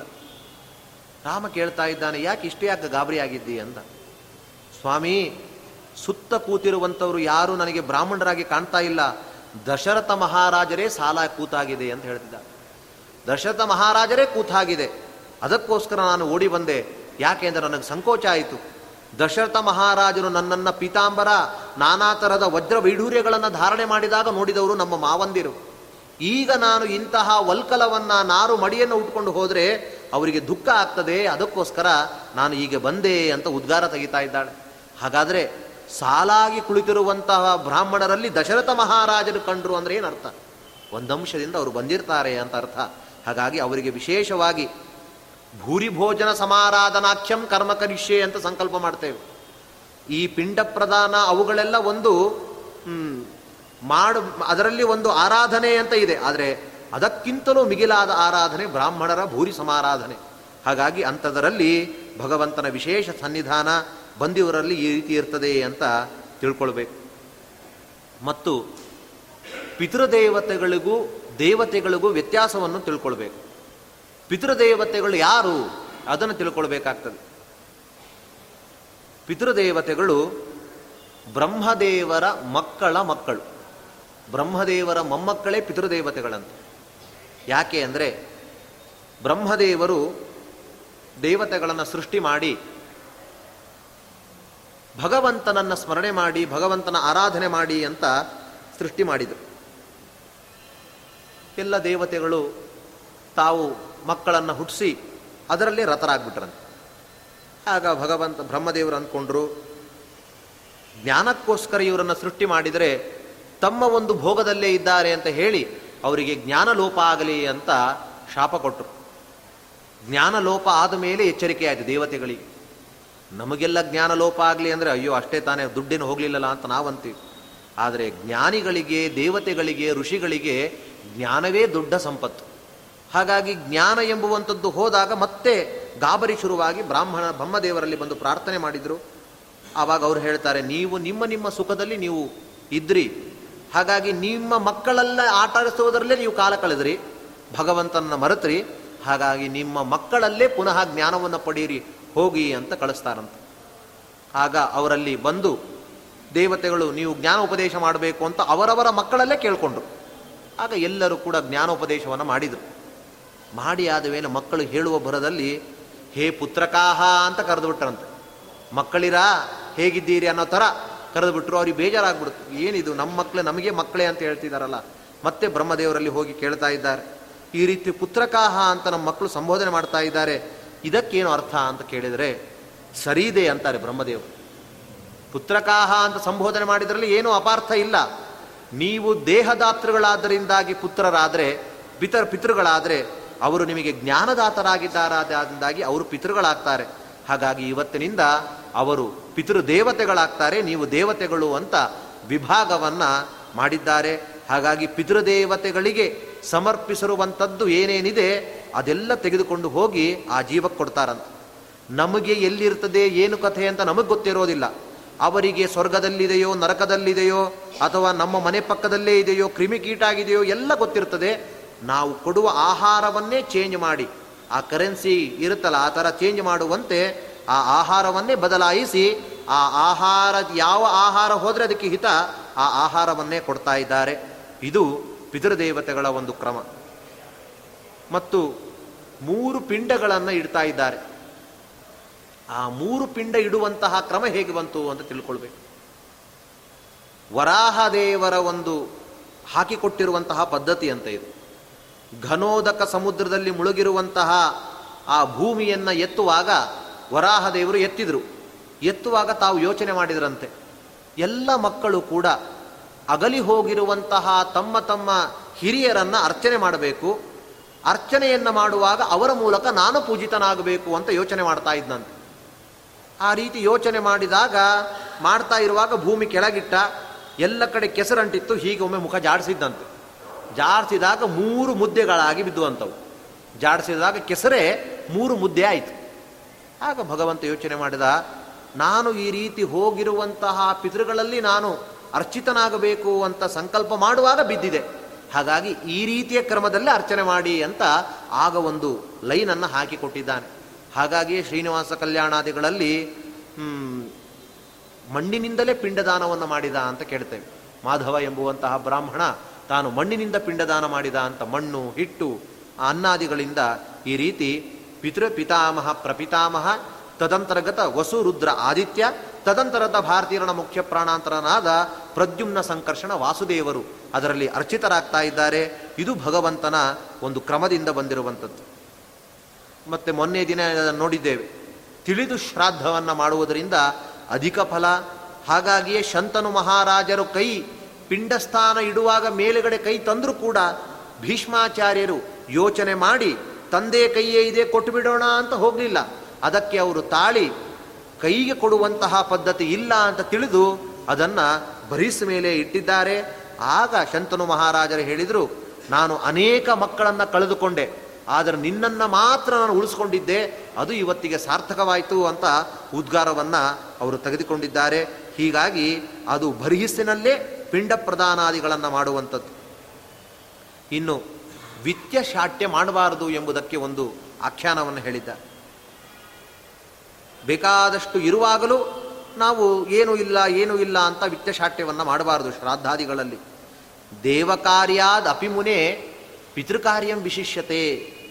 ದೇವಕಾರ್ಯದಲ್ಲಿ ಆದರೂ ಸ್ವಲ್ಪ ಸಂಕೋಚಗೊಳಿಸಬಹುದು, ಅದರ ಪಿತೃಕಾರ್ಯಗಳಲ್ಲಿ ಭೂರಿಯಾಗಿ ಮಾಡುವಂಥದ್ದು ಅದರಲ್ಲಿ ಸಂಕೋಚ ಸರಿಯಲ್ಲ ಅಂತ ಹೇಳಿ ಒಂದು ಭಾಗವತದಲ್ಲೂ ಕೂಡ ಇದರ ಸೂಚನೆಗಳು ಬಂದಿದೆ, ಆ ಕಥೆಯದು ಸಂತ ತಾರಣ ಎಂಬುವಂತಹ ಒಬ್ಬ ಬ್ರಾಹ್ಮಣ. ಆ ತಾರಣ ಎಂಬುವಂತಹ ಬ್ರಾಹ್ಮಣ ತಾನು ಬಹಳ ಬಡವ, ಹೆಂಡತಿಯೂ ಕೂಡ ಸಾಧ್ವಿಯಾಗಿದ್ಲು. ಅವರ ಊಟವೇ ಇನ್ನೊಬ್ಬರ ಮನೆಯಲ್ಲಿ ಬೇಡಿಯೋ ಅಥವಾ ಇನ್ನೊಬ್ಬರ ಮನೆಯಲ್ಲಿ ಕರೆದ್ರೆ ಊಟಕ್ಕೆ ಹೋಗಿ ಈ ರೀತಿ ಜೀವನ ಸಾಗಿಸ್ತಾ ಇದ್ರು. ಒಂದು ದಿನ ಶ್ರಾದ್ದ ಬಂತು. ಆಗ ತಾರಣ ಹೇಳ್ತಾನೆ ನಾಳೆ ದಿನ ನಮ್ಮ ಹಿರಿಯರು ಬರುವಂತಹ ದಿನ ಮನೆಯಲ್ಲಿ. ಹಾಗಾಗಿ ಶ್ರಾದ್ದ ಮಾಡಬೇಕು. ಮನೆಯಲ್ಲಿ ಏನಿದೆ ನೋಡು ಅಂತ ಹೇಳಿದ್ನಂತೆ. ಆಗ ಮನೆಯಲ್ಲಿ ಇದ್ದದ್ದೇ ಸಾಸುವೆ. ಆ ಸಾಸುವೆಯನ್ನು ನೋಡಿದಾಗ ಇದೇ, ಇದೆ ಅಂತ ಹೇಳಿದ್ಲು. ಹೇಳಿದಾಗ ಆಯಿತು, ಪಿತೃದೇವತೆಗಳಿಗೆ ಇಷ್ಟೇ ತಗೊಳ್ಬೇಕು ಅಂತಿದೆ. ಹಾಗಾಗಿ ಇದನ್ನೇ ಶ್ರಾದ್ದ ಮಾಡೋಣ ಅಂತ ತೀರ್ಮಾನ ಮಾಡಿದ್ರು ಯಾಕೆ ಅಂದರೆ ಪಿತೃದೇವತೆಗಳಿಗೆ ತಮ್ಮ ತಮ್ಮ ಮಕ್ಕಳ, ತಮ್ಮ ತಮ್ಮ ತಂದೆ ತಾಯಿಯರ ಒಂದು ಸಂಬಳ, ಅವರಲ್ಲಿರುವಂತಹ ಒಂದು ದುಡ್ಡನ್ನು ನೋಡಿ ಮಕ್ಕಳು ಇಚ್ಛೆ ಪಡ್ತಾರೆ. ಅವರವರ ಮಕ್ಕಳು ಕೂಡ ಅವರವರ ತಂದೆ ತಾಯಿಗಳ ಯೋಗ್ಯತಾನುಸಾರವಿಗೆ ಇಚ್ಛೆ ಪಡ್ತಾರೆ. ಪುಟ್ಟ ಪುಟ್ಟ ಮಕ್ಕಳು ಅಥವಾ ಮಧ್ಯಸ್ಥದ ಮಕ್ಕಳಾಗಿದ್ದರೆ ಅದು ಕೊಡು, ಕಾರು ಕೊಡು, ಈ ಕೊಡು ಅಂತಲೇ ಕೇಳ್ತಾರೆ. ಅಥವಾ ದೊಡ್ಡ ಶ್ರೀಮಂತರು ಆಗಿದ್ದರೆ ಇನ್ನೂ ದೊಡ್ಡದನ್ನು ಅಭಿಪ್ಸೆ ಪಡ್ತಾರೆ. ಹಾಗೆ ಪಿತೃದೇವತೆಗಳಿಗೆ ಅವರವರ ಮಕ್ಕಳ ಸ್ಥಿತಿ ಏನು ಅಂತ ಗೊತ್ತಿರ್ತದೆ. ಏನು ಇದೆ ಅದರಿಂದ ಶ್ರಾದ್ದ ಮಾಡಿದರೂ ಪ್ರೀತರಾಗ್ತಾರೆ. ಏನೂ ಇಲ್ಲದೆ ಇರುವಾಗ ಕಾಡಿಗೆಯೋ ಅಥವಾ ಮೇಲ್ಗಡೆ ಹೋಗಿ ಎರಡು ಕೈಯನ್ನು ಮೇಲೆತ್ತಿ ಅವರ ಗೋತ್ರ ಹೆಸರು ಹೇಳಿ ಅವರಲ್ಲಿ ನನ್ನಲ್ಲಿ ಏನೇನೂ ಇಲ್ಲ, ಇದೇ ನಿಮಗೆ ಮಾಡುವಂತಹ ಶ್ರಾದ್ದ ಅಂತ ಹೇಳಿದ್ರು ಪಿತೃದೇವತೆಗಳು ಪ್ರೀತರಾಗ್ತಾರೆ. ಅಷ್ಟಕ್ಕೂ ಇಳಿತಾರೆ ಪಿತೃದೇವತೆಗಳು, ಬರೇ ಒಳ್ಳೆಯ ಒಡೆ, ಒಳ್ಳೆಯ ಅತ್ರಾಸ ಇವುಗಳನ್ನೇ ಹಾಕಬೇಕು ಅಂತ ಇಲ್ಲ ವಸ್ತುತಃ ಆ ಮಗನ ಏನು ಸ್ಥಿತಿ ಇದೆ ಅದನ್ನು ಅವರು ತಿಳ್ಕೊಂಡಿರ್ತಾರೆ. ಹಾಗಾಗಿ ಸಾಸುವೆಯೇ ಇತ್ತು, ಸಾಸುವೆಯಿಂದಲೇ ತಾನು ಶ್ರಾದ್ದ ಮಾಡ್ತಾ ಇದ್ದಾನೆ. ಬ್ರಾಹ್ಮಣರನ್ನು ಕರೆದ, ಸಾಸುವೆಯಿಂದಾಗಿ ಪಿಂಡ ಪ್ರದಾನ ಮಾಡಿದ, ಬ್ರಾಹ್ಮಣರಿಗೆ ಸಾಸುವೆಯೇ ಉಂಡೆಯಾಗಿಟ್ಟ, ಅದನ್ನೇ ಕೃಷ್ಣಾರ್ಪಣ ಅಂದ. ಅದರಲ್ಲಿ ಬಂದಿರುವಂತಹ ಪಿತೃದೇವತೆಗಳು ಕೂಡ, ಪಾಪ ನಿಜವಾಗಲೂ ಈ ಕಷ್ಟ ಇದೆ ಅಂತ ಅಷ್ಟರಿಂದಲೇ ಪ್ರೀತರಾದರೂ ಹೋದರು. ಇಷ್ಟು ಈ ದಿನ ಈ ಥರ ಶ್ರಾದ್ದಗಳನ್ನು ಅನೇಕ ಬಾರಿ ಮಾಡದ. ಒಮ್ಮೆ ವೈಕುಂಠದಲ್ಲಿ ಭಗವಂತ ಹತ್ತಿರ ಲಕ್ಷ್ಮೀದೇವಿ ಕೇಳಿದ್ದಂತೆ, ಭಗವಂತ ಪಿತೃದೇವತೆಗಳ ಆರಾಧನದಿಂದಾಗಿ ಬೇಗ ಶೀಘ್ರ ವರಪ್ರದರವರು. ಇಷ್ಟು ಥರದಲ್ಲಿ ಶ್ರದ್ಧೆಯಿಂದ, ಭಕ್ತಿಯಿಂದ ಶ್ರಾದ್ದ ಮಾಡ್ತಾ ಇದ್ದಾನೆ ತಾರಣ. ಹಾಗಾಗಿ ಅವನಿಗೆ ಯಾಕೆ ಐಶ್ವರ್ಯ ಕೊಡಬಾರದು ನೀನು ಅಂತ ಇಚ್ಛೆ ಪಟ್ಲಂತೆ ಭಗವಂತ ಅಂದ, ಐಶ್ವರ್ಯದ ಏನು ಡಿಪಾರ್ಟ್ಮೆಂಟ್ ಇದ್ರೂ ಅದು ನಿಂದದು ಅಂತ ಹೇಳ್ಬಿಟ್ಟು. ಕೊಡುದಾದ್ರೆ ನೀನು ಕೊಡು ಅಷ್ಟೇ ಅಂತ ಹೇಳ್ತಾ ಇದ್ದಾನೆ. ಆಗ ಒಡೆಯನ ಅಪ್ಪಣೆ ಸಿಕ್ತು ಅಂತ ಕೊಡ್ಲಿಕ್ಕೆ ರೆಡಿ ಆದ. ಅಷ್ಟು ಸ್ವಾಮಿ ಅಪ್ಪಣೆ ಬೇಕಿತ್ತು ಅಷ್ಟೇ ಅವಳಿಗೆ. ಆಯಿತು ಅಂತ ಅದನ್ನು ಕೊಡುವ ಬಗೆಯನ್ನು ಕೊಟ್ಲಂತೆ. ಹೇಗೆ ಕೊಟ್ಲು ಅಂದರೆ, ಆ ತಾರಣನ ಒಂದು ಸ್ವಪ್ನದಲ್ಲಿ ಬಂದು ಹೇಳ್ತಾ ಇದ್ದಾಳೆ, ತಾರಣ, ಇಷ್ಟು ಕಷ್ಟವಾಗಿ ಜೀವನ ಸಾಗಿಸ್ತಾ ಇದ್ದಿ. ಏನು ಮಾಡೋದು? ನಿಮ್ಮ ತಂದೆ, ನಿಮ್ಮ ತಾತಂದರೆಲ್ಲ ಬೇಕಾದಷ್ಟು ನಿಧಿ ಸಂಪಾದನೆ ಮಾಡಿಟ್ಟು ಹೋಗಿದ್ದಾರೆ. ಆದರೆ ನಿಂಗೆ ಅದು ಗೊತ್ತಾಗ್ತಾ ಇಲ್ಲ. ನೀನು ಮಲಗಿರುವಂತಹ ಕೆಳಗಡೆ ದೊಡ್ಡ ನಿಧಿ ಇದೆ. ಕೊಪ್ಪರಿಗೆಯಲ್ಲಿ ಒಳ್ಳೆಯ ನಿಧಿ ಇದೆ. ಅದನ್ನು ತೆಗೆದುಕೊಂಡು ಸುಖವಾದ ಜೀವನ ಬಾಳು ಅಂತ ಹೇಳಿದ್ನಂತೆ. ಎದ್ದು ಎದ್ದ ಬೆಳಗ್ಗೆ ಎದ್ದು ನಿಧಿಯೆಲ್ಲ ನೋಡ್ತಾನೆ, ನಿಜವಾಗ್ಲೂ ನಿಧಿ ಇತ್ತು. ಅದೇ ಜಾಗದಲ್ಲಿ ತೆಗೆದಾಗ ಬೇಕಾದಷ್ಟು ನಿಧಿ ಸಿಕ್ತು. ಒಳ್ಳೆ ಐಶ್ವರ್ಯ ಬಂತು. ಪೀತಾಂಬರಗಳನ್ನು ಧಾರಣೆ ಮಾಡಿದ, ಹೆಂಡತಿ ಎಲ್ಲ ವಜ್ರವೈಢೂರ್ಯಗಳನ್ನು ಹಾಕ್ಕೊಂಡು ಒಳ್ಳೆ ರೀತಿಯಲ್ಲಿ ವಾಹನ, ಎಲ್ಲವೂ ಆಯಿತು. ಎಲ್ಲವೂ ಆದಂತೆ ಪಿತೃಶ್ರಾದ್ದವೂ ಬಂತಂತೆ. ಪಿತೃದೇವತೆಗಳ ಶ್ರಾದ್ದ, ತನ್ನ ತಂದೆಯ ಶ್ರಾದ್ದವೂ ಬಂತು. ಆಗ ಹೆಂಡತಿ ಹೇಳ್ತಾಳೆ, ಹೋದ ಬಾರಿ ಎಲ್ಲವೂ ಕೂಡ ಐಶ್ವರ್ಯವೇ ಇಲ್ಲದೆ ಸಾಸುವೆ ಪಿಂಡವನ್ನೇ ಇಡುವ ಸಮಸ್ಯೆ ಇತ್ತು. ಬ್ರಾಹ್ಮಣರಿಗೂ ಅದೇ ಕೊಟ್ಟು ಕೃಷ್ಣಾರ್ಪಣ ಅಂತ ಹೇಳಿದ್ದುಂಟು. ಈಗ ಬೇಕಾದಷ್ಟು ಭೂರಿ ಭೋಜನವನ್ನು ಹಾಕಿಸಿ ಕೈತುಂಬ ಬೇಕಾದಷ್ಟು ದಕ್ಷಿಣೆಯನ್ನು ಕೊಟ್ಟು ನಾವು ಸಂತರ್ಪಣೆ ಮಾಡೋಣ ಅಂತ ಹೇಳಿದಂತೆ ಆಗ ತಾರಣ ಹೇಳ್ದ, ಏನು ಮಾತಾಡ್ತಾ ಇದ್ದೀನಿ ನೀನು? ಅಂತ ಕೇಳ್ತಾನೆ ಏನು ಹೇಳ್ತಾ ಇದ್ದೆ? ಭೂರಿ ಭೋಜನ ಬ್ರಾಹ್ಮಣರಿಗೆ ಕೈತುಂಬ ದಕ್ಷಿಣೆ. ಹಿಂದಿನ ಶ್ರಾದ್ದ ಹೇಗೆ ಮಾಡಿದ್ವಿ? ಸಾಸಿವೆಯಿಂದ. ಅದ್ರ ಹಿಂದಿನ ಮಹಾಲಯ ಶ್ರಾದ್ದ ಹೇಗೆ ಮಾಡಿದ್ವಿ? ಅದು ಸಾಸಿವೆಯಿಂದ. ನಮ್ಮ ಮನೆಯಲ್ಲಿ ಸಾಸಿವೆ ಶ್ರಾದ್ದವೇ ಪದ್ಧತಿ ಅಂದ್ಬಿಟ್ಟು. ನಮ್ಮ ಮನೆಯಲ್ಲಿ ಸಾಸಿವೆ ಶ್ರಾದ್ದವೇ ಪದ್ಧತಿ. ಬೇರೆ ಪದ್ಧತಿನೇ ಇಲ್ಲ ನಮ್ಮಲ್ಲಿ. ಮಾಡೋದಾದ್ರೆ ಅದೇ ಸಾತ್ವೆ ಶ್ರಾದ್ದ ಅಂತ ಹೇಳಿಬಿಟ್ಟ. ಲಾಭ ಲೋಭೋ ಜಾಯತೆ ಅಂತಿದೆ. ಲಾಭದಿಂದಾಗಿ ಲೋಭ ಜಾಸ್ತಿ. ಹಾಗೆ ಕೆಲವೊಮ್ಮೆ ಅದು ಭಗವಂತನ ಒಂದು ವಿಚಿತ್ರ ಸೃಷ್ಟಿ. ಹೆಚ್ಚು ಹೆಚ್ಚು ಬರ್ತಾ ಇದ್ದಾಗ ಹೆಚ್ಚೆಚ್ಚು ಲೋಭ ಅಂತ. ಹಾಗಾಗಿ ಈ ರೀತಿಯ ಅಂದ ಪದೇ ಬ್ರಾಹ್ಮಣರೆಲ್ಲ ಪಿತೃದೇವತೆಗಳು ಅಂದ್ಕೊಂಡಿದ್ರು ನಾನು ಸಂಪಾದನೆ ಮಾಡಿಟ್ಟ ದುಡ್ಡು ಸಿಕ್ಕಿದೆ. ಹಾಗಾಗಿ ಈಗಾದರೂ ಹೊಟ್ಟೆ ತುಂಬ ಊಟ ಹಾಕಿ ಕಳಿಸ್ತಾನೆ. ಬೇಕಾದಷ್ಟು ಬ್ರಾಹ್ಮಣರಿಗೆ ಕೊಡ್ತಾನೆ ಅಂತ ಅಂದ್ಕೊಂಡು ಬ್ರಾಹ್ಮಣರಲ್ಲಿ ಒಂದು ಅಂಶದಿಂದಾಗಿ ಬಂದರು. ಬ್ರಾಹ್ಮಣರು ಬರ್ತಾ ಇರುವಾಗಲೇ ಪಿಂಡ ಕಂಡಿದ್ದೇ ಬೇರೆ ಪಿಂಡ ಅವರಿಗೆ. ಅದೇ ಸಾಸುವ ಪಿಂಡ ಕಾಣಿತು ಅಂದ್ಕೊಂಡ್ರು ಇಲ್ಲೇ ಪಿಂಡ ಇದಿಟ್ಟಿದೆ ಅಂದ್ರೆ ನಮಗೂ ಅದೇ ಗತಿ ಅಂದ್ಕೊಂಡ್ರು ಕೂತರು. ಹಾಗೇ ಆಯಿತು. ಅದೇ ಪಿಂಡವನ್ನು ಇಟ್ಟು ಕೃಷ್ಣಾರ್ಪಣ ಬಿಟ್ಟ. ಆಗ ಎಲ್ಲ ಬಂದಿರುವ ಪಿತೃಗಳೆಲ್ಲ ದುಃಖ ಆಯಿತು. ಏನಿದು ಈ ರೀತಿಯಾಗಿ ಮತ್ತೆ ಅದೇ ದಾನ? ಬಂದಿರುವಂತಹ ಸಂಪತ್ತನ್ನು ವಿನಿಯೋಗಿಸಲಿಲ್ಲ ಅಂತ ಅವರೆಲ್ಲ ದುಃಖಗೊಂಡರು. ದುಃಖಗೊಂಡಿರುವ ಒಂದು ಇದರಿಂದ ಅವನ ಹೇಗೆ ಬಂತು ಹಾಗೆ ಕರಗತಂತೆ. ಆ ದುಡ್ಡೆಲ್ಲ ಹಾಗೆ ಸಂಪತ್ತು ಕರಗಿ ಹೋಯಿತು. ಆ ಬ್ರಾಹ್ಮಣನೇ ಮುಂದಿನ ಕೃಷ್ಣನ ಸಖನಾಗಿ ಕುಚೇಲನಾಗಿ ಹುಟ್ಟಿದ ಅಂತ ಕೇಳ್ತಾ ಇದ್ದೆ. ಇವನು ಮಾಡಿರುವಂಥದ್ದು ಇಂತಹ ರೀತಿಯ ಒಂದು ಲೋಭವನ್ನು ಮಾಡಿದ. ಹಾಗಾಗಿ ಅಂತಹ ಸಂಪತ್ತಿದ್ದಾಗಲೂ ಕೂಡ ಅದನ್ನು ಕೊಡಲಿಲ್ಲ. ಕುಚೇಲನಾದ, ಕುಚೇಲನಾದಾಗ ಅಷ್ಟು ಕಷ್ಟ ಇತ್ತು, ಆದರೆ ಕೃಷ್ಣನ ಸಂಘವನ್ನು ಮಾಡುವಂತಹ ಒಂದು ದೊಡ್ಡದಾಗಿರುವಂತಹ ಅನುಗ್ರಹವನ್ನು ಪಡ್ಕೊಂಡಿದ್ದಾನೆ. ಇಂತಹ ಆ ಬ್ರಾಹ್ಮಣ ಹಾಗಾಗಿ ಶ್ರದ್ಧೆಯಿಂದ ವಿತ್ಯಶಾಟ್ಯವನ್ನು ಮಾಡದೆ ಶ್ರಾದ್ದವನ್ನು ಮಾಡುವಂಥದ್ದು ವಿಶೇಷ. ಮತ್ತು ಪಿಂಡಾದಿಗಳನ್ನು ನಾವು ಕೊಡ್ತೇವೆ. ಪಿಂಡಾದಿಗಳನ್ನು ಕೊಡುವಾಗ ಅಷ್ಟಾಂಗಂ ಪಿಂಡಲಕ್ಷಣಂ ಅಂತ ಹೇಳಿದ. ಎಂಟು ಅಂಗದಿಂದ ಕೂಡಿರುವಂಥದ್ದು ಪಿಂಡ. ತಿಲಂ ಅನ್ನಂಚ ಗೋ ಪಾನೀಯಂ ಗುಡಂ ದಧಿ ಪಯಸ್ತಥ. ಮಧುಕ್ಷೀರ ಸಮಾಯುಕ್ತಂ ಅಷ್ಟಾಂಗಂ ಪಿಂಡಲಕ್ಷಣಂ ಅಂತ. ತಿಲ, ಅನ್ನ ಸ್ವಲ್ಪ ನೀರಿನ ಪ್ರೋಕ್ಷಣೆ ಮತ್ತು ಗುಡ ಅಂದರೆ ಬೆಲ್ಲ, ದಧಿ, ಪಯ ಅಂದರೆ ಹಾಲು ಮಧು ಕ್ಷೀರ ಇವುಗಳನ್ನು ಹಾಕಿ ಪಿಂಡವನ್ನು ಮಾಡುವಂಥದ್ದು. ಆದರೆ ಕೆಲವೊಮ್ಮೆ ಪಾಯಸ ಹಾಕುವಂಥದ್ದಿದೆ. ಆದರೆ ವಸ್ತುತಃ ಪಾಯಸ ಹಾಕುವಂತಹ ಕ್ರಮ ಇಲ್ಲ. ಅದು ಏನೋ ಮಠಗಳಲ್ಲೆಲ್ಲ ಅಕ್ಕಿ ಉದುರ, ಅನ್ನ ಉದುರಾಗಿರುತ್ತಂತ ಒಳ್ಳೆ ಪಾಯಸ ಹಾಕಿ ಗಟ್ಟಿ ಮಾಡ್ಕೊಂಡು ಪಾಪ ಇಡ್ಲಿಕ್ಕೆ ಹೋಗ್ತಾರೆ. ಹಾಗಾಗಿ ವಸ್ತುತಃ ಅದು ಕ್ರಮ ಇಲ್ಲ. ಈ ಎಂಟುಗಳನ್ನು ಇಟ್ಟು ಮತ್ತು ತುಳಸಿ ಅದೆಲ್ಲ ಸನ್ನಿಧಾನಕ್ಕೆ. ಒಂದು ಉದ್ಧರಣೆ ತೀರ್ಥ, ಮತ್ತು ತುಳಸಿ ದರ್ಬೆಗಳನ್ನು ಹಾಕುವಂಥದ್ದು, ಅದೆಲ್ಲ ಪಿಂಡದ ಲಕ್ಷಣಗಳಲ್ಲಿ ಸೇರ್ತಾ ಇಲ್ಲ. ಅದು ಸನ್ನಿಧಾನಕ್ಕೋಸ್ಕರ ಅದನ್ನು ಹಾಕುವಂಥದ್ದಷ್ಟೇ. ಹಾಗಾಗಿ ಇವುಗಳಿಂದ ಯಾಕೆ ಅಂದರೆ ಒಂದೊಂದರಿಂದ ಆ ಜೀವಕ್ಕೆ ಒಂದೊಂದು ಅವಯವಗಳು ಉತ್ಪತ್ತಿಯಾಗುತ್ತದೆ ಅಂತ ಹೇಳಿದ್ದಾರೆ. ತಿಲೈರ್ಯವಂ ಶಿರಪ್ರೋಕ್ತಂ, ತಿಲ ಮತ್ತು ಅಕ್ಕಿಯಿಂದ, ಅಂದರೆ ಅನ್ನದಿಂದಾಗಿ ಶಿರ ಎಂಬುವಂಥದ್ದು ಅದರ ಶಿರ ಆಗತ್ತಂಥದ್ದು. ದಧ್ನಾ ನಾಸ, ಮೊಸರಿನಿಂದಾಗಿ ನಾಸ, ಘೃತದಿಂದಾಗಿ ಶ್ರೋತ್ರ, ಬೆಲ್ಲದಿಂದಾಗಿ ಕೈ, ಹಾಲಿನಿಂದ ಹೃದಯ, ಜೇನಿನಿಂದ ರೋಮ, ಚೂರು ಚೂರು ನೀರು ಪ್ರೋಕ್ಷಣೆ ಮಾಡಿದಿಂದ ಎಲ್ಲ ಥರದ ಅವಯವಗಳು ಉತ್ಪತ್ತಿ ಆಗ್ತದೆ ಅಂತ ಹೇಳಿದ್ದಾರೆ. ಇಲ್ಲಿ ಪಾಯಸದ್ದಾಗಲಿ ಬೇರೆದಾಗಲಿ ಕತೆ ಹೇಳಿಲ್ಲ ಅವರು. ಹಾಗಾಗಿ ಇಂತಹ ಪಿಂಡವನ್ನು ಬರಿಹಿಸಿನ ಮೇಲೆ ವಿಷ್ಣುಪಾದ, ಅದು ಗಯಾ ಗದಾಧರ ರಾಕ್ಷಸನ ಮೇಲೆ ಅವನು ಅಲ್ಲೋಲ ಕಲ್ಲೋಲವಾಗಿ ನಾನು ಮಾಡ್ತಾ ಇದ್ದ, ಅಲ್ಲಿ ಬ್ರಹ್ಮದೇವರು ಯಜ್ಞ ಮಾಡಿದ್ರು, ಯಜ್ಞ ಮಾಡಿದಾಗಲೂ ಕೂಡ ಚಲನೆ ಆಗ್ತಾ ಇತ್ತಂತೆ. ಆಗ ಗದಾಧರನೇ ಅಲ್ಲಿ ನಿಂತಿದ್ದಾನೆ. ಅಂತಹ ಗದಾಧರನ ಮೇಲೆ ನಾನು ಕೊಡುವಂಥದ್ದು ಪಿಂಡ ಅಂತ ಅನುಸಂಧಾನ ಮಾಡಬೇಕು.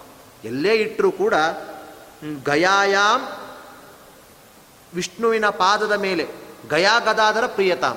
ವಿಷ್ಣು ಪಾದದ ಮೇಲೆ ಇಡ್ತಾ ಇದ್ದೇನೆ, ಅಂತಹ ಗಯಾದರನ ಪ್ರೀತನಾಗಲಿ ಅಂತ ಇಡುವಂಥದ್ದು ಹೀಗೆ ಶ್ರಾದ್ದಾದಿಗಳ ಬಗ್ಗೆ ಹರಿವಂಶಾದಿಗಳಲ್ಲಿ, ಗರುಡ ಪುರಾಣಾದಿಗಳಲ್ಲಿ ಇದನ್ನು ಹೇಳಿದ್ದಾರೆ. ಮತ್ತು ಶ್ರಾದ್ದದ ಮಹತ್ವವನ್ನು ಗರುಡ ಪುರಾಣವೂ ಕೂಡ ಹೇಳಿದೆ.